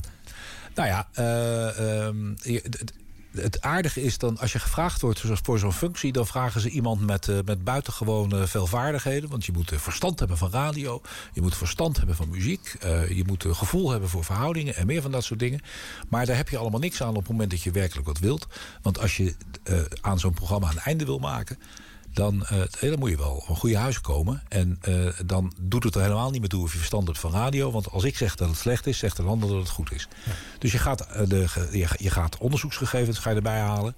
Dat ga je analyseren. Je hebt een gevoel. Hè, en mijn gevoel was dat het programma niet paste in de dag. Dat het eigenlijk te kinderachtig was voor de dag. En ook te veel tegen die dance aan, aanhing. Ehm, Dus dan ga je, de, de, de, de, ga kijken eh, wat dat gevoel dan oplevert... als je naar luistercijfers eh, zit te kijken, marktaandelen. Wat gebeurt er eh, met de overschakeling van het ene programma naar het andere. Je hoort ook wat, wat mensen ervan zeggen. Maar ja, dan spreek ik met jou en dan zeg jij dat je het geweldig vindt... of je zegt dat je het kut vindt. En dan weet ik nog niks, want dan heb ik één persoon gesproken. Dus dan laat je onderzoek doen. Uh, maar dan moet je ook wel weten wat je met de resultaten van het onderzoek gaat doen. Dus wat ik gedaan heb is uh, met alle omroepen afgesproken. Van, jongens, we gaan het onderzoeken, kwalitatief onderzoeken. We laten het onderzoeksbureau uh, laten we, laten we, uitbellen. Dat deed het kijk- en luisteronderzoek van de NOS. En dan gaan we gewoon aan mensen vragen wat ze van het programma vinden. En geef er maar een rapportcijfer aan. En wat ik nou vind, als je op de nationale popzender werkt... dan vind ik dat je op zijn minst een rapportcijfer moet hebben van een 7 of hoger. En dat vind ik niet eens zo heel erg hoog gegrepen. Dat ja. lijkt me logisch. Ja. En dat hebben we toen als norm vastgesteld. En volgens mij is dat nog steeds een soort van norm. Ja, het is nu een palet aan waarden waarop getoetst ja. wordt. Hè? Een stuk of 10, 11, 12 ja. kernwaarden. Ik ja. niet, die zou je nog niet gehad hebben, denk ik. Ja, daar ben ik volgens mij in mijn laatste jaren mee begonnen. Met die, met die, met die kernwaarden. Ja. Uh, waarbij je dus precies kunt zien uh, hoe je scoort op uh, nou ja, actualiteit, amusement. Nou, welke kernwaarde 3FM dan op dit moment ook heeft. Ja. Maar dat zijn we dus gaan doen. Maar van tevoren ook afgesproken. Want als mensen lager dan een 7 scoren... dan komen ze wel in een soort van, uh, komen ze onder een soort van verscherpt toezicht te staan. En dan krijgen ze nog uh, één zo'n meting de gelegenheid om zich te verbeteren. En als dat niet gebeurt, dan gaan we uh, stappen zetten om ze daar weg te krijgen. En bewees dat onderzoek dat, uh, dat George en Peter... Dat, dat wees dat ook uit, ja. ja. ja. Want je zegt ook nog eventjes, en passant, die dance of die house... die hoorde eigenlijk niet bij drie. En wat hoorde er dan wel bij drie, nou, muzikaal gezien? Een beetje, uh, toch een beetje gitaar en rock georiënteerd. Maar little, dat, little left of center. Uh. Little left of center, precies zoals het nu nog is. Ja. En uh, daar had je het wel moeilijk in de jaren negentig. Want er was niet zoveel uh, leuks... nee, er was niet zoveel leuks Little Left of Center. Ja, kijk, bekijkt u maar eens een hipperade daar ja, uit die Precies. Tijd. Dus het was allemaal Too Unlimited. meer van dat soort gedoe. Ja. Dus dat is ook allemaal best lastig. En ik heb me later ook al afgevraagd... als ik naar andere programma's luisterde op, op 3FM... van ja, wat is nou het verschil tussen dat programma... Koen en Sanders Show bijvoorbeeld, vind ik een goed voorbeeld. Ja. Dat is... Dat, dat had op 3FM en nu ook op 538, maar toen op 3FM... ook een, een, een duidelijk appeal voor jongeren. Maar op een of andere manier ontsteeg het nou net ook dat niveau... wat Sjors en Peter hadden. Want in feite verschilt het niet zoveel. Ongeveer hetzelfde tijdstip. Ja. Ook voor dezelfde doelgroep. Maar wat is nou het verschil? Lastig. Ik denk dat de Koen en Sanders Show toch net eventjes iets meer, iets meer humor had en zo. Maar daar zaten ook af en toe van die ja, bijna Magic Friends-achtige elementen zaten erin. Ja, ja. En dat is dan net dat subtiele verschilletje... dat je nauwelijks uit kan leggen. Laat staan als je met de programmamaker praat. Uh, en, en, waardoor het programma uh, uh, nou net het succes niet is... wat het anders wel had kunnen zijn. Gut feel zeg je eigenlijk. Ja. Ja. Dat is lastig uit te leggen. Dat is ontzettend lastig uit te leggen. Zeker ja. als het gaat om subtiele verschillen. Ja. Oké, okay, maar goed, in dit geval is het gelukt. Hè? Je hebt ja. net dat onderzoek kunnen zeggen, uh, dit moet niet meer. Ja. Uh, om, om, om, om een klein beetje dit verhaal uh, te helpen. Rob Stenders is degene die op dat tijdstip eigenlijk terugkeert. maar die moest wel eerst even een proefprogramma maken. Ja, dat vond hij leuk. dat, dat maakte hij heel slecht. Dus eigenlijk had jij geen goed argument om hem daar neer te zetten. En toch heb je dat gedaan. Dus je had ja. wel uh, uh, voldoende mandaat om, om je wil door te drukken. Uh. Ja, want ik had dat mandaat had ik net bijeengesprokkeld. Ja. En als ik het heb, ga ik het gebruiken ook.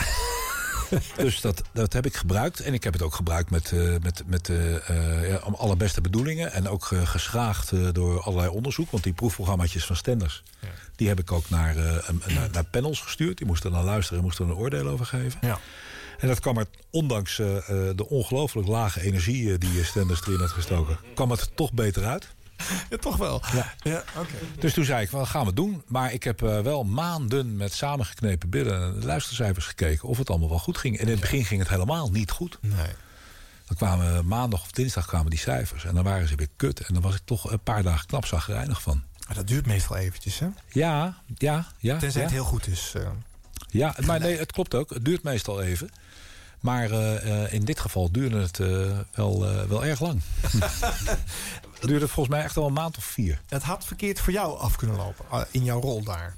Zaten nou ja, bedoel... aan jouw positie te morrelen? nou, aan mijn stoelpoten zagen. Dat is Hilversums, toch? Dat vond, ja, dat vond ik eigenlijk wel meevallen, hoor. Ja? Nou, ik heb, het- en, en, bedoel, ik heb het maar een aantal keren heb ik het eh, heel bewust eh, heb ik het als zodanig ervaren. Vond ik ook uiterst onaangenaam. Maar ik vind dat je eh, als, als je zendercoördinator bent, één, dan mag je ook fouten maken. Ja. Zo goed als je ook fouten mag maken als je disjockey bent of programmamaker of wat dan ook. Je mag altijd fouten maken. Als je op een gegeven moment ook zo'n fout maar herstelt en niet eh, domweg eh, door blijft denderen op het eenmaal eh, verkeerd ingeslagen pad. Ja, dan, dan hoef je voor mij ook niet weg. Dat vind ik zo. Het onzin om meteen op het hoofd te roepen van iemand als die een fout maakt. Ja, dan kun je wel aan de gang blijven. Dan gaat iedereen ook zijn fouten verbergen. Laten we nog eens één ander voorbeeld eh, bij de, bij de hand eh, nemen. Twee oud-collega's van de KRO, eh, Peter van Brugge en Janne Kooijmans. uit de Breakfast Club. Jij weet op een gegeven moment Edwin Evers met Evers staat op... op, op de ochtend te krijgen van, Ja. van Radio 3 FM. Klopt. Hoe heb je de KRO deze twee iconen uit hun portfolio weten van de zender af te krijgen? Hetzelfde, eh, hetzelfde instrument, ook een, eh, een eh, luisteraarsonderzoek. En ook bij Janne en Peter gold dat ze niet boven die, die waardering uitkwamen. Ehm, en toen kon ik de KRO ervan overtuigen dat, het, dat ze beter vervangen konden worden. En dat vonden ze bij de KRO zelf ook wel. Dus daar had ik eigenlijk een wat minder zware kluif aan dan bij de NCRV. Maar ook voor Janne en Peter was het natuurlijk ongelooflijk vervelend. Mensen Ja. die werkten met hart en ziel in dat programma. En het, eh, eh, het, het lukte net niet. Dat was eh, heel vervelend. En ze hebben wel hoogtijdagen gekend. Ja. Want ze hebben geweldige jaren gekend. Maar toen het terugliep, liep het ook fors terug. Ja. En ik moet je eerlijk zeggen dat ik vanaf het begin... nou niet helemaal voor 100% achter de keus stond... om net die twee daar op de ochtend neer te zetten. Er waren daar op dat radiostation gewoon betere mensen. Die beter geschikt waren voor de ochtend. Ja. Zou je nu niet meer zeggen, maar... eh, het, het- toen was eh, Jeroen van Inkel een ongelooflijk populaire discjockey eh, op, eh, op 3FM. Ja.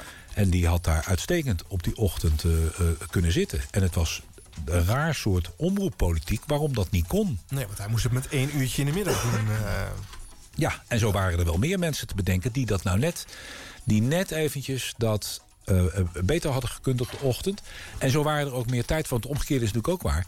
Er waren ook meer tijdvakken geweest waarop Janne, afzonderlijk misschien, en Peter, afzonderlijk misschien, beter tot hun recht waren gekomen op die zender dan gezamenlijk daar op die ochtend. Ja. Dus- maar goed, eh, jij wist dat eh, eh, Edwin Evers bij... hij zit op dat moment bij het commerciële hitradio Veronica... daar een Ja. beetje aan het verpieteren was. Dus ik denk dat jij dan degene bent die tegen de KRO zegt... ik weet wel iemand. Niet dat zij dan jou komen van... we hebben een opvolger Nee. daar staan. Nee, nee, nee. Dus ik was wel Dus geruime tijd met word jij ook al degene die gaat bepalen wie er gaat presenteren. Ja, dat klopt. Ja. Dus ik, ik had inderdaad Evers op het oog. Evers had ik al op het oog jaren daarvoor. Toen Frits Spits vertrok naar... Eh, nee, nee, nee, naar Sport 7. Oh, toen al. Heeft hij zo'n avontuurtje gehad? Of iets dergelijks. Nee, Sport 7 is nooit in de lucht gemaakt. dat was is TV10 waar jij over ja, doet. TV10. Daar is hij naartoe gegaan. Ja. En toen kwam Janne daar op die, eh, op die plek eh, te zitten. Ja. Eh, eh, en toen is Frits... Je hebt gelijk met je Radio 2. En toen is Frits weer teruggekomen. Ja. En Janne werkte toen bij de KRO. Frits is weer teruggekomen. En ik heb hem toen inderdaad van Radio 3 naar Radio 2 gehaald. Want ik werd ook zendercoördinator Ja. van Radio 2. Ja. En ik zei tegen de KRO van luister eens... je hebt een mooie zendtijd daar tussen 12 en 2. En dit is een man die eh, hier nog jarenlang... ongelooflijk mooie programma's zal komen brengen. Ja. En die heet Frits Spits. Daar waren ze erg enthousiast over. Dus dat is gebeurd. Toen hadden we daar bij, eh, bij 3FM hadden we een vacature. En daar probeerde ik Edwin Evers voor eh, te interesseren. Maar toen was het avontuur met Hit Radio Veronica net begonnen. En toen was Evers nog niet verpieterd. Nee. En toen zag hij de bui nog niet hangen. Dus toen heeft hij het aan zich eh, voorbij laten gaan. Hetzelfde geldt trouwens voor eh Stenders. Die hebben we toen ook gevraagd. Die wilde ook niet. Nee. Eh, dat was wel even een lastige periode. Dan heb je een van de mooiste tijdslots van de Nederlandse radio. En dan kan je daar eigenlijk niemand vinden. Nee. Toen is Corné daar gaan zitten, Corné Klein. En toen hebben we later, toen we een, zochten naar opvolging voor Janne en Peter, weer contact gezocht Ja. met, eh, met Edwin. En toen lukte dat wel. En toen lukte het wel. Ja. Eh, de Centrale Muziekredactie. Vanaf 97 wordt er dan eh, door NOS geld op dat moment... want de NPO bestaat nog niet, betaalde mannen aangesteld... om voor de overdagprogramma's op dat moment alleen, hè, want daar begint het mee... Ja. de muziek uit te zenden... zodat niet meer de omroepen zelf een eigen kleur konden aanbrengen. hè. Dus niet meer de hardrock bij Gerry Jonge, Nee. bij de VARA... en vervolgens weer de Smurvenhouse van, eh Van uh, George en Peter. Magic Friends, ja. En eh, ehm, en daar wordt, zoals over veel beleidszaken... op de zender zelf hardgrondig geklaagd. Hè. Tuurlijk. Westbroek voorop, die introduceert het woord muziekpolitie. Ja. Is dat een van de voorbeelden waar jij, van, net, waar jij aan refereerde als zijnde van... Nee. dat, nee? Nee, nee, nee. Dat Ik heb, je- dat heb ik dan weer nooit als, als heel erg opgevat. Ik ken Henk Westbroek. Ik kende Henk Westbroek. Ja, ik kende Ja, hem toen ook. Daar, daar kon je op wachten. Ja. Henk had een heel eh, legertje met, eh, met paladijnen om zich heen. Een eh, producer, een muziekproducer. En nou ja, goed. Dat ging, dat ging maar door. Ja, die hele techniekruimte stond vol altijd. Ja, er waren altijd minstens twee, drie mensen waren ermee bezig. Er waren een, ook twee muzieksamenstellers die zich met dat programma bemoeiden. We voerden een centrale muziekredactie in, maar die muzieksamenstellers die bleven. En die bleven om de vrije keuzes, één per uur, voor Henk Ja. in te gaan vullen. Ja. Zo ging dat. Dus, eh, eh, en dat Henk dan het heeft over de muziekpolitie, dat vond ik allemaal niet zo erg. Wat ik wel erg vond, is dat collega van Henk, Jack Spijkerman, op de radio echt persoonlijk over de muzieksamenstellers bij naam begon te zeiken. Dat vond ik echt heel erg vervelend. Dat vond ik laag bij de grond. Want ik kan van die jongens vinden wat ze willen. Maar ze hebben er heel hard aan gewerkt. Doen ze nu, deden ze toen. En dan zit je, word, dan word je openlijk met naam en toenaam word je te kakken gezet op, eh, op de radio. En dan word je echt met de grond gelijk gemaakt. Dat vond ik vervelend. Niet voor mezelf, maar voor de jongens. Ja, en daar zit je volgens mij eh, aan de kern van het probleem... eh, waar de zender eigenlijk in die tien jaar dat jij daar als zendercoördinator werkt... ook mee, mee worstelt. Uh, slechte pers, intern en extern. Ja. Er wordt gemopperd op zender.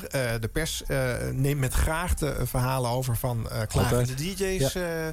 en het imago van de zender is, is slecht. Ja. En uh, de commerciële zenders eromheen worden groter en meer. En, daar, en, en, en 3FM kalft af. En, en, en, en dat is een proces dat lijkt niet meer te keren dan op een gegeven moment. Ja, er is nog eventjes die upswing geweest. Hè, in die twee jaar, dat, uh, dat, of die anderhalf, twee jaar dat Edwin Evers er heeft gezeten. Ja. Uh, en, uh, en Rob uh, op de middag zat. En dan hebben we vervolgens ook nog Ruud de Wild daar aan het, aan het eind van de middag. Ja daar is het toch wel flink van opgefrist. En daar zijn ook de cijfers toen ook wel aardig van opgekrikt. Want op een gegeven ogenblik zaten we met, uh, met, met 3FM toch weer zo ergens rond de 15, 16 procent, eh, kan ik me herinneren, in die ja. tijd. Ja. Maar goed, dan heeft de concurrentie in de gaten wat voor enorme publiekstrekker zo'n Edwin Evers is. En dan kan je op de achterkant van een bierviltje uitrekenen, alleen maar door naar de cijfers te kijken, dat je die man moet hebben. En dat, het, dat je een bedrag voor hem over hebt. Ja. Waar je tot die tijd nog nooit van gedroomd had. Nee, want daar is het begonnen met het overnemen van Evers. Uh, ja. Anderhalf miljoen, geloof ik? Ja, nou, 1,1 miljoen. Ja. Dus dat was, uh, was van dikhout uh, zaag met planken. Ja. En, uh, nou, en, en, en, toen hebben we daar op de ochtend het verlies nog voor een groot gedeelte kunnen beperken... door daar Rob Stenders neer te zetten. Maar ja, in de, de, eerste maanden denk ik dat Rob... Nou ja, van de acht weken is hij er volgens mij drie niet komen opdagen. Nee. Die moest daar uh, op zijn zachtste gezegd uh, heel erg aan wennen. ja. Niet echt een ochtendmens ook, hè? Ook nee. niet per se ontzettend gezellig en vrolijk uh, nee. in eerste instantie. Nee. Maar goed, uiteindelijk wel gelukt, hè? Want hij heeft er nog, nog heel aardig weten tegen te houden, de, de afkalving in de ochtend. Ja. In hoeverre was het dan van belang dat je een, een bepaald marktaandeel aandeel bleef houden? Behalve dan dat je tegen de buiten, buitenwacht kon zeggen... Het, het, loopt niet alleen maar leeg hier, maar... Nou, wat je, wat je hebt uh, met zo'n zender is dat je... Uh, je hebt een taak. Je hebt jezelf iets uh, tot doel gesteld. Je hebt jezelf tot doel gesteld om allerlei bijzondere nieuwe muziekdingen... onder de aandacht te brengen van het publiek.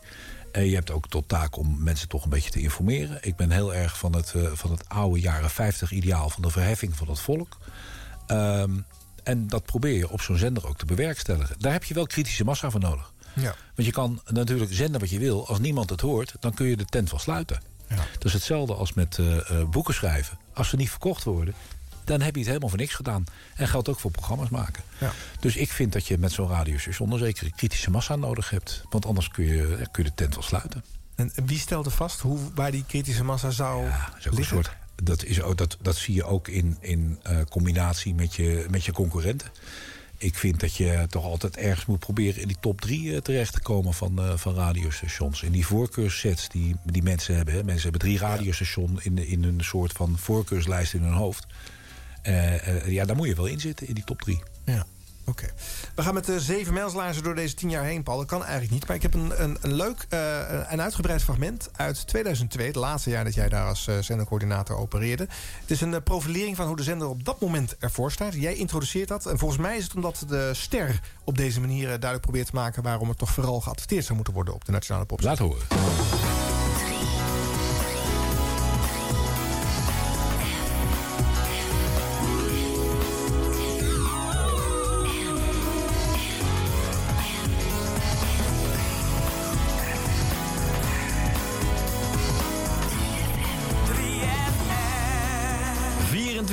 24 uur per dag popmuziek. Dat is de formule van 3FM. Het station wil in muzikaal en cultureel opzicht een tegenwicht bieden aan de commerciële vervlakking.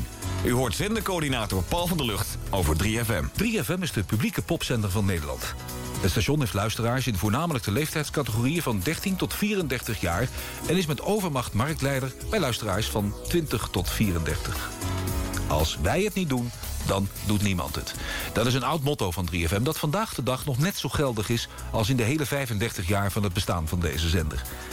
Altijd de eerste. De eerste met nieuwe muziek. De eerste met het signaleren van de nieuwste trends.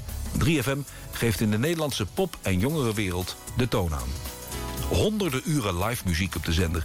Evenementen en live festivals zoals Pinkpop, Lowlands, Werchter, London Calling en Noorderslag. Je hoort het op 3FM. Altijd de eerste. En dit zijn de mensen waar we trots op zijn op deze zender. De gezichten, of liever gezegd, de stemmen van 3FM. Stenders vroeg. Jackie, goedemorgen. Ja, goedemorgen, Natnek. Hey. Jackie. Hey. Hey, ik wil allereerst even op mijn manier jou geluk wensen. Ik hoop dat je op je bek gaat. Ik hoop dat er net zoveel mensen naar je luisteren als dat er naar de bus kijken. Ga op. Ik wens je alles toe wat ik mijn moeder toewens. Ja, Oké, dat, zal wel niet veel goed zijn. Jackie, waar zit je? Ja, ik ben, eh, momenteel ben ik even ondergedoken. Is veiliger. Ja? En kijk, en ik ben helemaal niet dom. Ik ga jou niet vertellen waar ik zit. Maar ik zit ergens in Rotterdam op een hele hoge locatie. ik kan alles zien. Maar maak je niet gek. Je kan niet bij mij komen. Ik wil bij jou. Is het soms eh, de Euromast? Welke vuile horen. Welke horen vuile lopen. Bul heb het verteld. Bul heb het verteld. Beland Ik weet het zeker. De arbeidsvitamine. Per Slenders, goedemorgen. Goedemorgen Wim. Welkom in de arbeidsvitamine. Dankjewel. Aan jou de edele taak om je bedrijf voor te stellen. Ja, dat klopt. Begin er maar mee. Nou, wij zijn H&D Precision in Asten, in Noord-Brabant. Mhm. Wij zijn een gereedschapmakerij en wij zijn gespecialiseerd in het aanmaken van spuitgietmatrijzen. Ik weet niet wat een spuitgietmatrijs is. Ik weet niet wat een spuitgietmatrijs is. Dat is een doorsnee Nederlander die dat niet weet. Nou, gelukkig dan maar. Ik vergelijk het altijd, iedereen die kent dus wel die, eh, die rubberen malletjes waar je gipsen figuurtjes mee kunt gieten. Ja? Nou, dergelijke rubberen malletjes maken wij van staal. En in plaats van gips gieten wij daar kunststof in. Aha, ik heb een nieuw woord aan mijn arsenaal kunnen toevoegen. De beruchte spuitgietmatrijs. Ja. Denk aan Henk. Dag Nel. Dag. N- Nel, eh, ik, heb hem, ik, echt, ik, ben, ik ben mijn stem nog half kwijt. Dus weer, weer, ik bid je, luister goed dat ik niks hoef te herhalen. Ja. Stelling 1. Als je je achtertuin maar netjes op orde houdt... krijg je vanzelf geen slakkenplaag. Stelling 2. De eerste twee steden ter wereld die via een telefoonlijn met elkaar verbonden werden... waren Moskou en Washington. Stelling 3. In het binnenland van Italië beschikken ze over een zeewaardige oorlogsvloot. Nel. Je kan nooit kwaad je verstand te gebruiken. Oh, nou, nooit kwaad. Drie dan, dat heb je beredeneerd. ja. In het binnenland van Italië beschikken ze inderdaad over een zeewaardige oorlogsvloot. Giel hier. Waarop rappen? Eh, ja, het is een ja, we kunnen het ook gelijk doen eigenlijk. Jij experimenteert veel. Ja, dat vind ik grappig. Dat vind ik echt leuk. Dit is een, dit is een, ja, het is echt een verschrikkelijke plaat. van maken, want dan uh, Nou ja, dat zou zomaar eens kunnen gaan gebeuren, want hij installeer ik een virus in een van jullie computers. en dan moeten jullie verplicht vijf keer op per dag draaien. Oké. Nou, ik laat hem nu even horen, die plaat. Eh, nogmaals, hij is heel irritant. Een beetje, een beetje kaliber Speedy J, zeg maar. En ja, ik weet niet. Ik weet niet of dit tempo een beetje rappable is. Maar ik zou zeggen, experimenteer zelf eens een keer.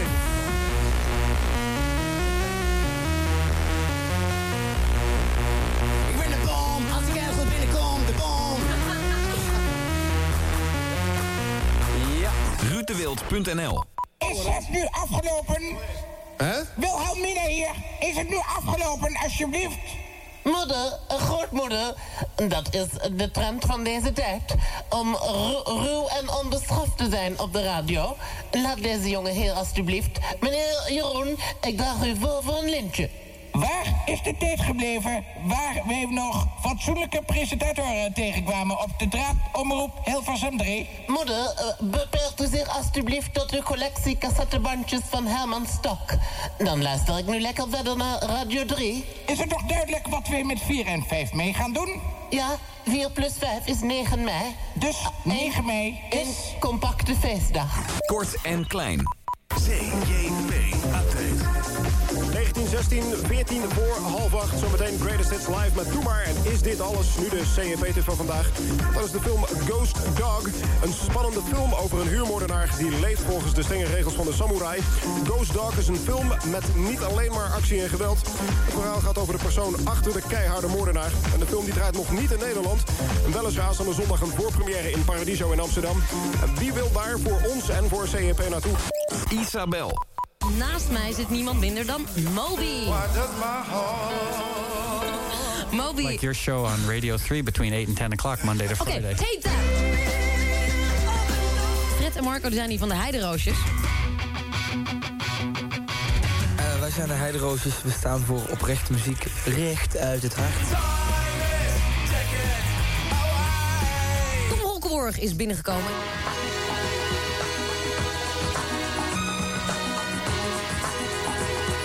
Hallo? Welkom, leuk dat je er bent. Toonaangevend, trendzettend en vernieuwend. Dat is 3FM. Voor meer informatie ga naar www.3fm.nl, www.ster.nl of bel met de ster 035 67 25 500. Altijd de eerste. Mooi hoor. Ja, leuk hè?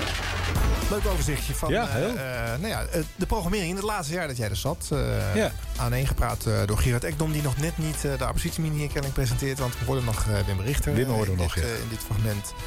En tot en met Isabel werd eh, die programmering doorgenomen. Eh, het VPRO-stukje werd overgeslagen eh, in dit overzicht. Dat is onverkoopbaar natuurlijk. Eh, ja, zonder daar nou heel uitvoerig weer eh, op in te duiken. Maar dat, daar had je ook wel veel strijd mee, hè, met die club. eh. Met de VPRO eh, had ik veel strijd. Vooral omdat het erg lastig eh, eh, afspraken te maken viel eh, met die jongens.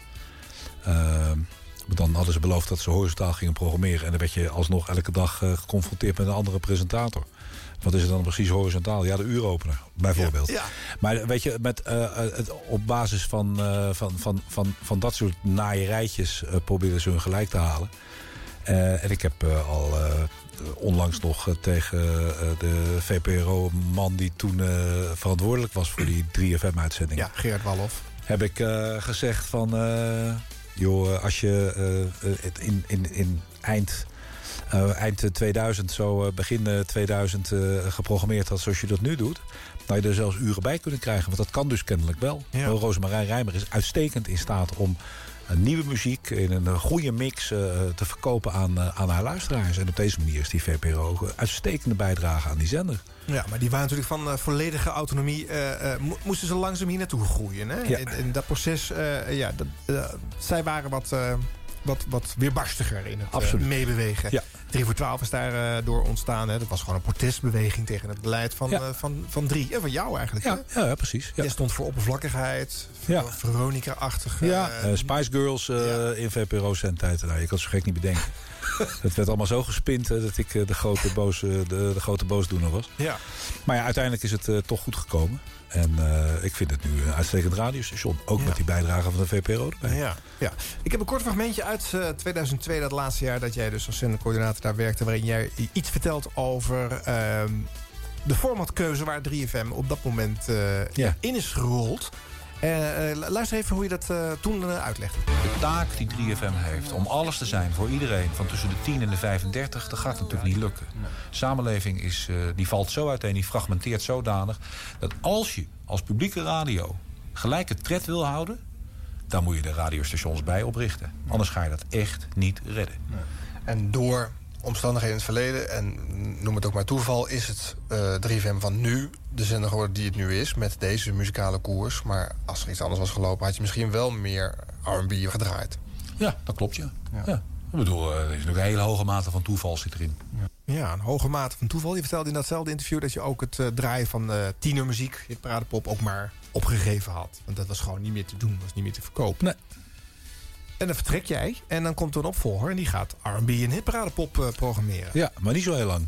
Nee, dat weet ik. Hij heeft een jaartje geprobeerd. Ja. Ja, en toen is het eh, wat gedifferentieerd. Maar, Ja. eh, En toen is hij eigenlijk teruggekeerd naar het oude beleid. En heeft hij op geweldige wijze zijn tanden gezet in het verkopen van, van, van die zender. Ja. En dat heeft hij toen heel erg goed gedaan. En hij heeft nou, net eventjes een paar stappen genomen ook...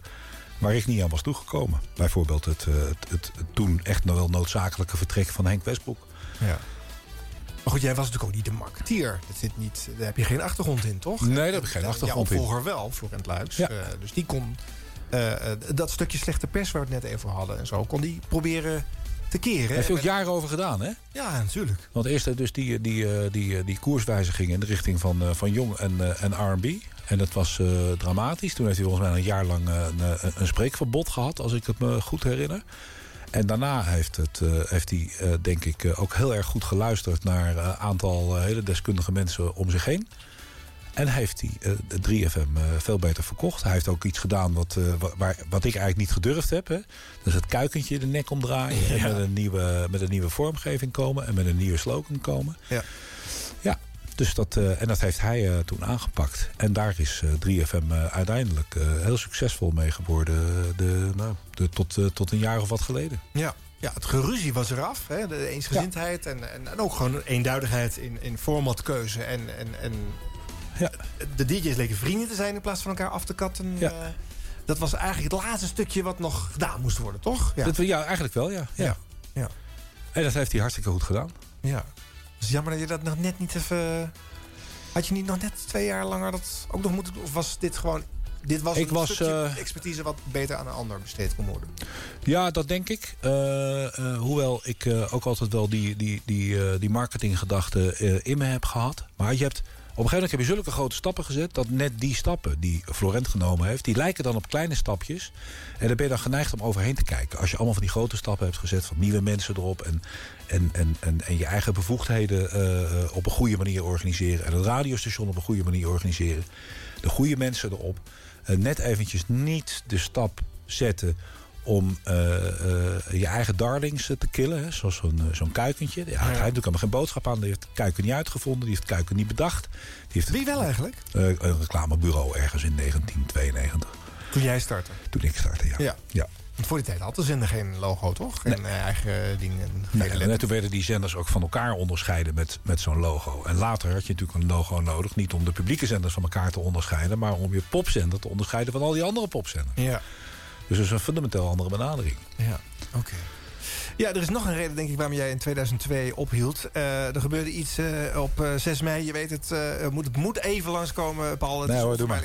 Eh, eh, eh, Pim Fortuyn wordt eh, voor de deur van de studio's van de 3FM vermoord. Het is natuurlijk een absurde gebeurtenis... die bij toeval eigenlijk eh, hier bij eh, 3FM eh, plaatsvindt. Laten we een stukje luisteren over hoe jij terugkeek eh, op die dag. Eh, want aan het eind van eh, 2002 eh, wordt eh, de uitzending die Ruud de Wild eh, met eh, Pim zou maken... namelijk herhaald. Gisteravond is hier bij 3FM, even na 6 uur, Pim Fortuyn doodgeschoten voor onze deur.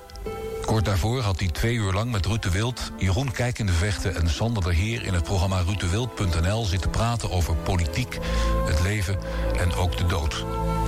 Pim Fortuyn was een man die iets te zeggen had, of je het daarmee nou eens was of niet.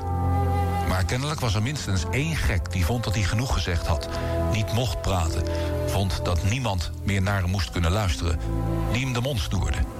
En dat in Nederland, ons tolerante land. Een samenleving waar iedereen die denkt iets te zeggen te hebben ook gehoord kan worden. Een land waar je voor je mening uit kon komen. Of je nou wit was of zwart, rood of geel, rechts of links, hetero of homo. En dat voor de deur van 3FM, waar iedereen luistert en praat over het tolerante Nederland. Waar iedereen zijn mening geeft. Niet alleen over popmuziek, maar ook over de dingen van waarde. Over leven, over verdriet, over liefde.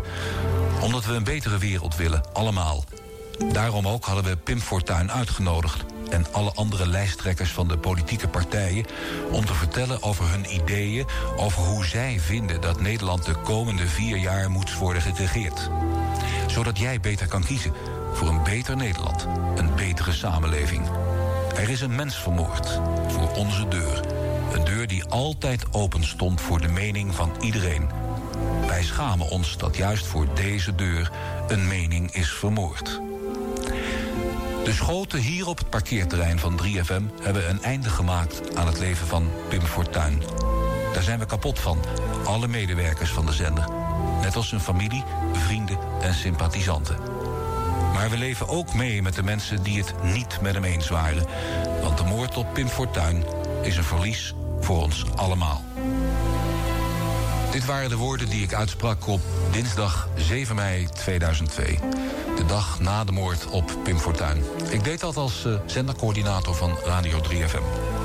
De uitzending van 6 mei was er een in een serie met alle lijsttrekkers van de politieke partijen. 3 mei was de eerste gast geweest, Tom de Graaf. Jan-Peter Balkenende zou nog komen, Paul Rozenmuller, Ad Melkert, Hans Dijkstal en Jan Marijnissen. Die zijn allemaal niet meer geweest. De uitzending van 6 mei herhalen we omdat we vinden dat deze twee uur een uitstekend beeld geven van de politicus Pim Fortuyn en ook van de mens. Dit portret bieden we je nu aan. Per slot van rekening was 2002 voor een belangrijk deel het jaar van Pim Fortuyn. Hier volgt rutewild.nl, een herhaling van de uitzending van 6 mei 2002. Die gaan we natuurlijk nu niet brengen. Uh, die uitzending en uh, wat daar op die dag gebeurde... komt later in deze radioreeks nog een keertje langs... als Ruud uh, zelf aankomt schuiven. Maar goed, jij moest hier natuurlijk even in een, ja, in, in een aparte rol optreden, Paul. Dat jij als zendercoördinator ook pers te woord moest staan... en namens die club daarover moest praten. Ja, ja, ik het, het, het, de, die tekst die, uh, die je net even liet horen... die is die hele uh, dinsdag 7 mei is die op zender geweest. Ja.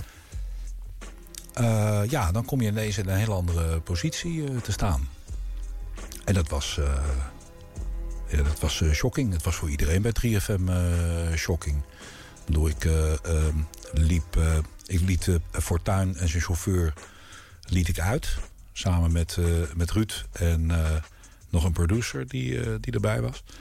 En je ziet zo'n man zie je op Fortuin afstappen. En je hebt natuurlijk geen idee wat er gebeurt. Het is zo onwerkelijk. Zoiets gebeurt niet, namelijk. Nee. En dan, dan gebeurt het toch. En dan duurt het nog eventjes voordat je je realiseert wat er dan werkelijk gebeurt. Hè. Dat lijken wel minuten. Het, is, het gaat natuurlijk allemaal veel sneller. Maar er vindt zo'n tijdverdichting plaats. Ja, en dan moet je ineens een hele andere rol naar eh, persconferenties toe. En word je s'avonds in een geblindeerde auto van het uh, Mediapark afgereden. Want er staat uh, de, de, allemaal woedende en verdrietige mensen staan bij de ingang van het Mediapark. En daar liggen daar kransen en daar liggen daar bloemen. En uh, mensen zijn ook boos. Hè. Ik bedoel, in Den Haag zijn er relletjes. Dus je weet niet wat er gebeurt. Maar... Je moet naar het politiebureau, want je moet een verklaring afleggen. Of je moet, nou, nou, daar is een persconferentie. Daar wil je bij zijn. Daar moet je bij zijn. Tegelijkertijd zijn er in de studio uh, allemaal mensen die uh, uh, nou, schreeuwen om aandacht. Die verdrietig zijn, die gechoqueerd zijn. die in sommige gevallen wanhopig zijn. I iedereen reageert op een andere manier. Ja, dan ontstaat er ineens een hele andere situatie. Ja. En ben je dan ook de kapitein van de club? ja. ja. ja. Ja. Dus dat is een, ook een wezenlijke verandering natuurlijk... ten opzichte van die startpositie in 1992. Absoluut. In, jij nog niet eens geacht werd om te praten met uh, de, de, medewerkers van de verschillende omroepen. Precies, ja. En nu uh, zit jij daar gewoon tussen. En zijn, vinden, ze, vinden ze jou ook op zo'n moment? Iedereen kijkt er ook naar je. Wat doe je? En op welke manier doe je het? En kun je ons helpen? En op welke manier, op welke manier kun je ons helpen? Dus, ja. ja, klopt. Je zei later ook, ja, we hebben zoiets bijzonders meegemaakt toen. ik, ik vond die mensen eigenlijk te lief. Ik kon niet meer hun baas spelen. Vond ik ook heel moeilijk vond ik erg moeilijk. En dat heeft ook zeker bijgedragen aan, uh, aan mijn vertrek een, uh, een, paar maanden later. Ja. Dat ik daar serieus over na begon te denken van nou, nou is het mooi geweest. En uh, bijzonderder dingen dan ik nu heb meegemaakt hier bij dit radiostation ga ik nooit meer meemaken. Het kan vanaf dit moment eigenlijk alleen maar minder worden. Ja. En toen heb ik voor mezelf besloten van nou, als je er zo over denkt... en vond tien jaar ook een mooie tijd, Ja. dan moet je maar weg. Ja. En zo vertrok je? Ja. Via de achterdeur. Ja. Ja. Ja, ik vertrok ook nog eens een keertje via de achterdeur. Eh, want net een maand voordat ik met mijn nieuwe baan zou beginnen... en er een leuk feestje zou worden georganiseerd... eh, bleek eh, mijn vrouw heel ernstig ziek te zijn. Dus toen had ik in, in feestjes en dergelijke helemaal geen zin meer. Nee. Toen heb ik de resterende tijd dat ik eigenlijk bij 3FM hoorde te werken... heb ik me met haar bezig gehouden. En toen ben ik in november 92 met een nieuwe baan begonnen. Ja, waar je nu nog steeds zit bij eh, RTV Utrecht. Hoe kijk je nu terug op 3FM? Eh, Je luistert nog steeds. Hè? Als je in de auto zit, is dat toch waarschijnlijk de eerste zender... misschien naast RTV Utrecht eh, waar, je, eh, waar je begint? Ja, ik vind het nog steeds een prachtig radiostation. Ik vind eh, de, de, de, nieuwe, de nieuwe mensen die er zitten... Frank van der Lende, Timo en Ramon, Domien... Ik vind het een, een, een, een lekkere, frisse, nieuwe generatie radiojongens... die dit station ongetwijfeld eh, heel goed weer zullen gaan opbouwen. Het heeft, heeft tijd nodig. Het heeft ook wel wat achterstallig onderhoud gehad, vind ik, de afgelopen jaren. En ik denk dat eh, het, het ook weer aan die rare, vermalendijde omroeppolitiek eh, te wijten is. Dat er dan in één keer twee sterren weggaan, Koen en Sander. En dat de andere ster naar Radio 2 gaat. Ja. Terwijl dat natuurlijk allemaal veel geleidelijker had gemoeten. Ja. Maar goed, eh, dat is nou eenmaal, het, is, het is 2016, maar het is wat dat betreft eh, nog steeds eh, omroeppolitiek gedreven. Dat mis je denk ik niet, hè? Nee, dat mis ik niet. Dat circus. Daar ben ik heel blij mee dat ik daar vanaf ben. Ja, want je werkt nog gewoon bij één zender. Jij- Jij gaat daarover. Het, Ja, ik bedoel, je, je, je, je, je bepaalt je mening. Je praat met mensen. je kijkt naar onderzoek. Of nou, op welke manier je je mening dan ook bepaalt. En dan voer je het uit. En als mensen geen zin hebben om het uit te voeren... dan eh, eh, eh, zeg je gewoon dat ze het moeten doen. En dan doen ze het meestal wel. Ja. dat, dat is natuurlijk een, een, zeker als je dit allemaal hebt meegemaakt, wel een prachtige manier om, Ja, absoluut. Ja. om je omroepcarrière voort te zetten. Ja, het, is hard, maar het, het gaat gelukkig ook heel goed met het, met het bedrijf. Ik bedoel, we doen het met de radio goed, we doen het met televisie goed... we doen het met nieuwe digitale media geweldig. Dus ja, daar ben ik hartstikke blij mee. Nog steeds een gelukkige radiomaker. Ja, zeker. Ja. eh, hier. Ja. Bedankt dat je hier was. Heel voor, graag eh, gedaan. voor, voor al deze verhalen. En ik hoop dat je niet te geschrokken bent van de fragmenten uit je eigen oeuvre. Het was wel even slikken af en toe, maar ik vind het wel weer heel erg leuk om ze terug te horen. Ja, oké. Het gaat je goed, Paul. Ja, dankjewel, Jan. En zoals gezegd, volgende week... Sjanne Kooijmans en Peter van Brugge. Tot dat volgende rondje.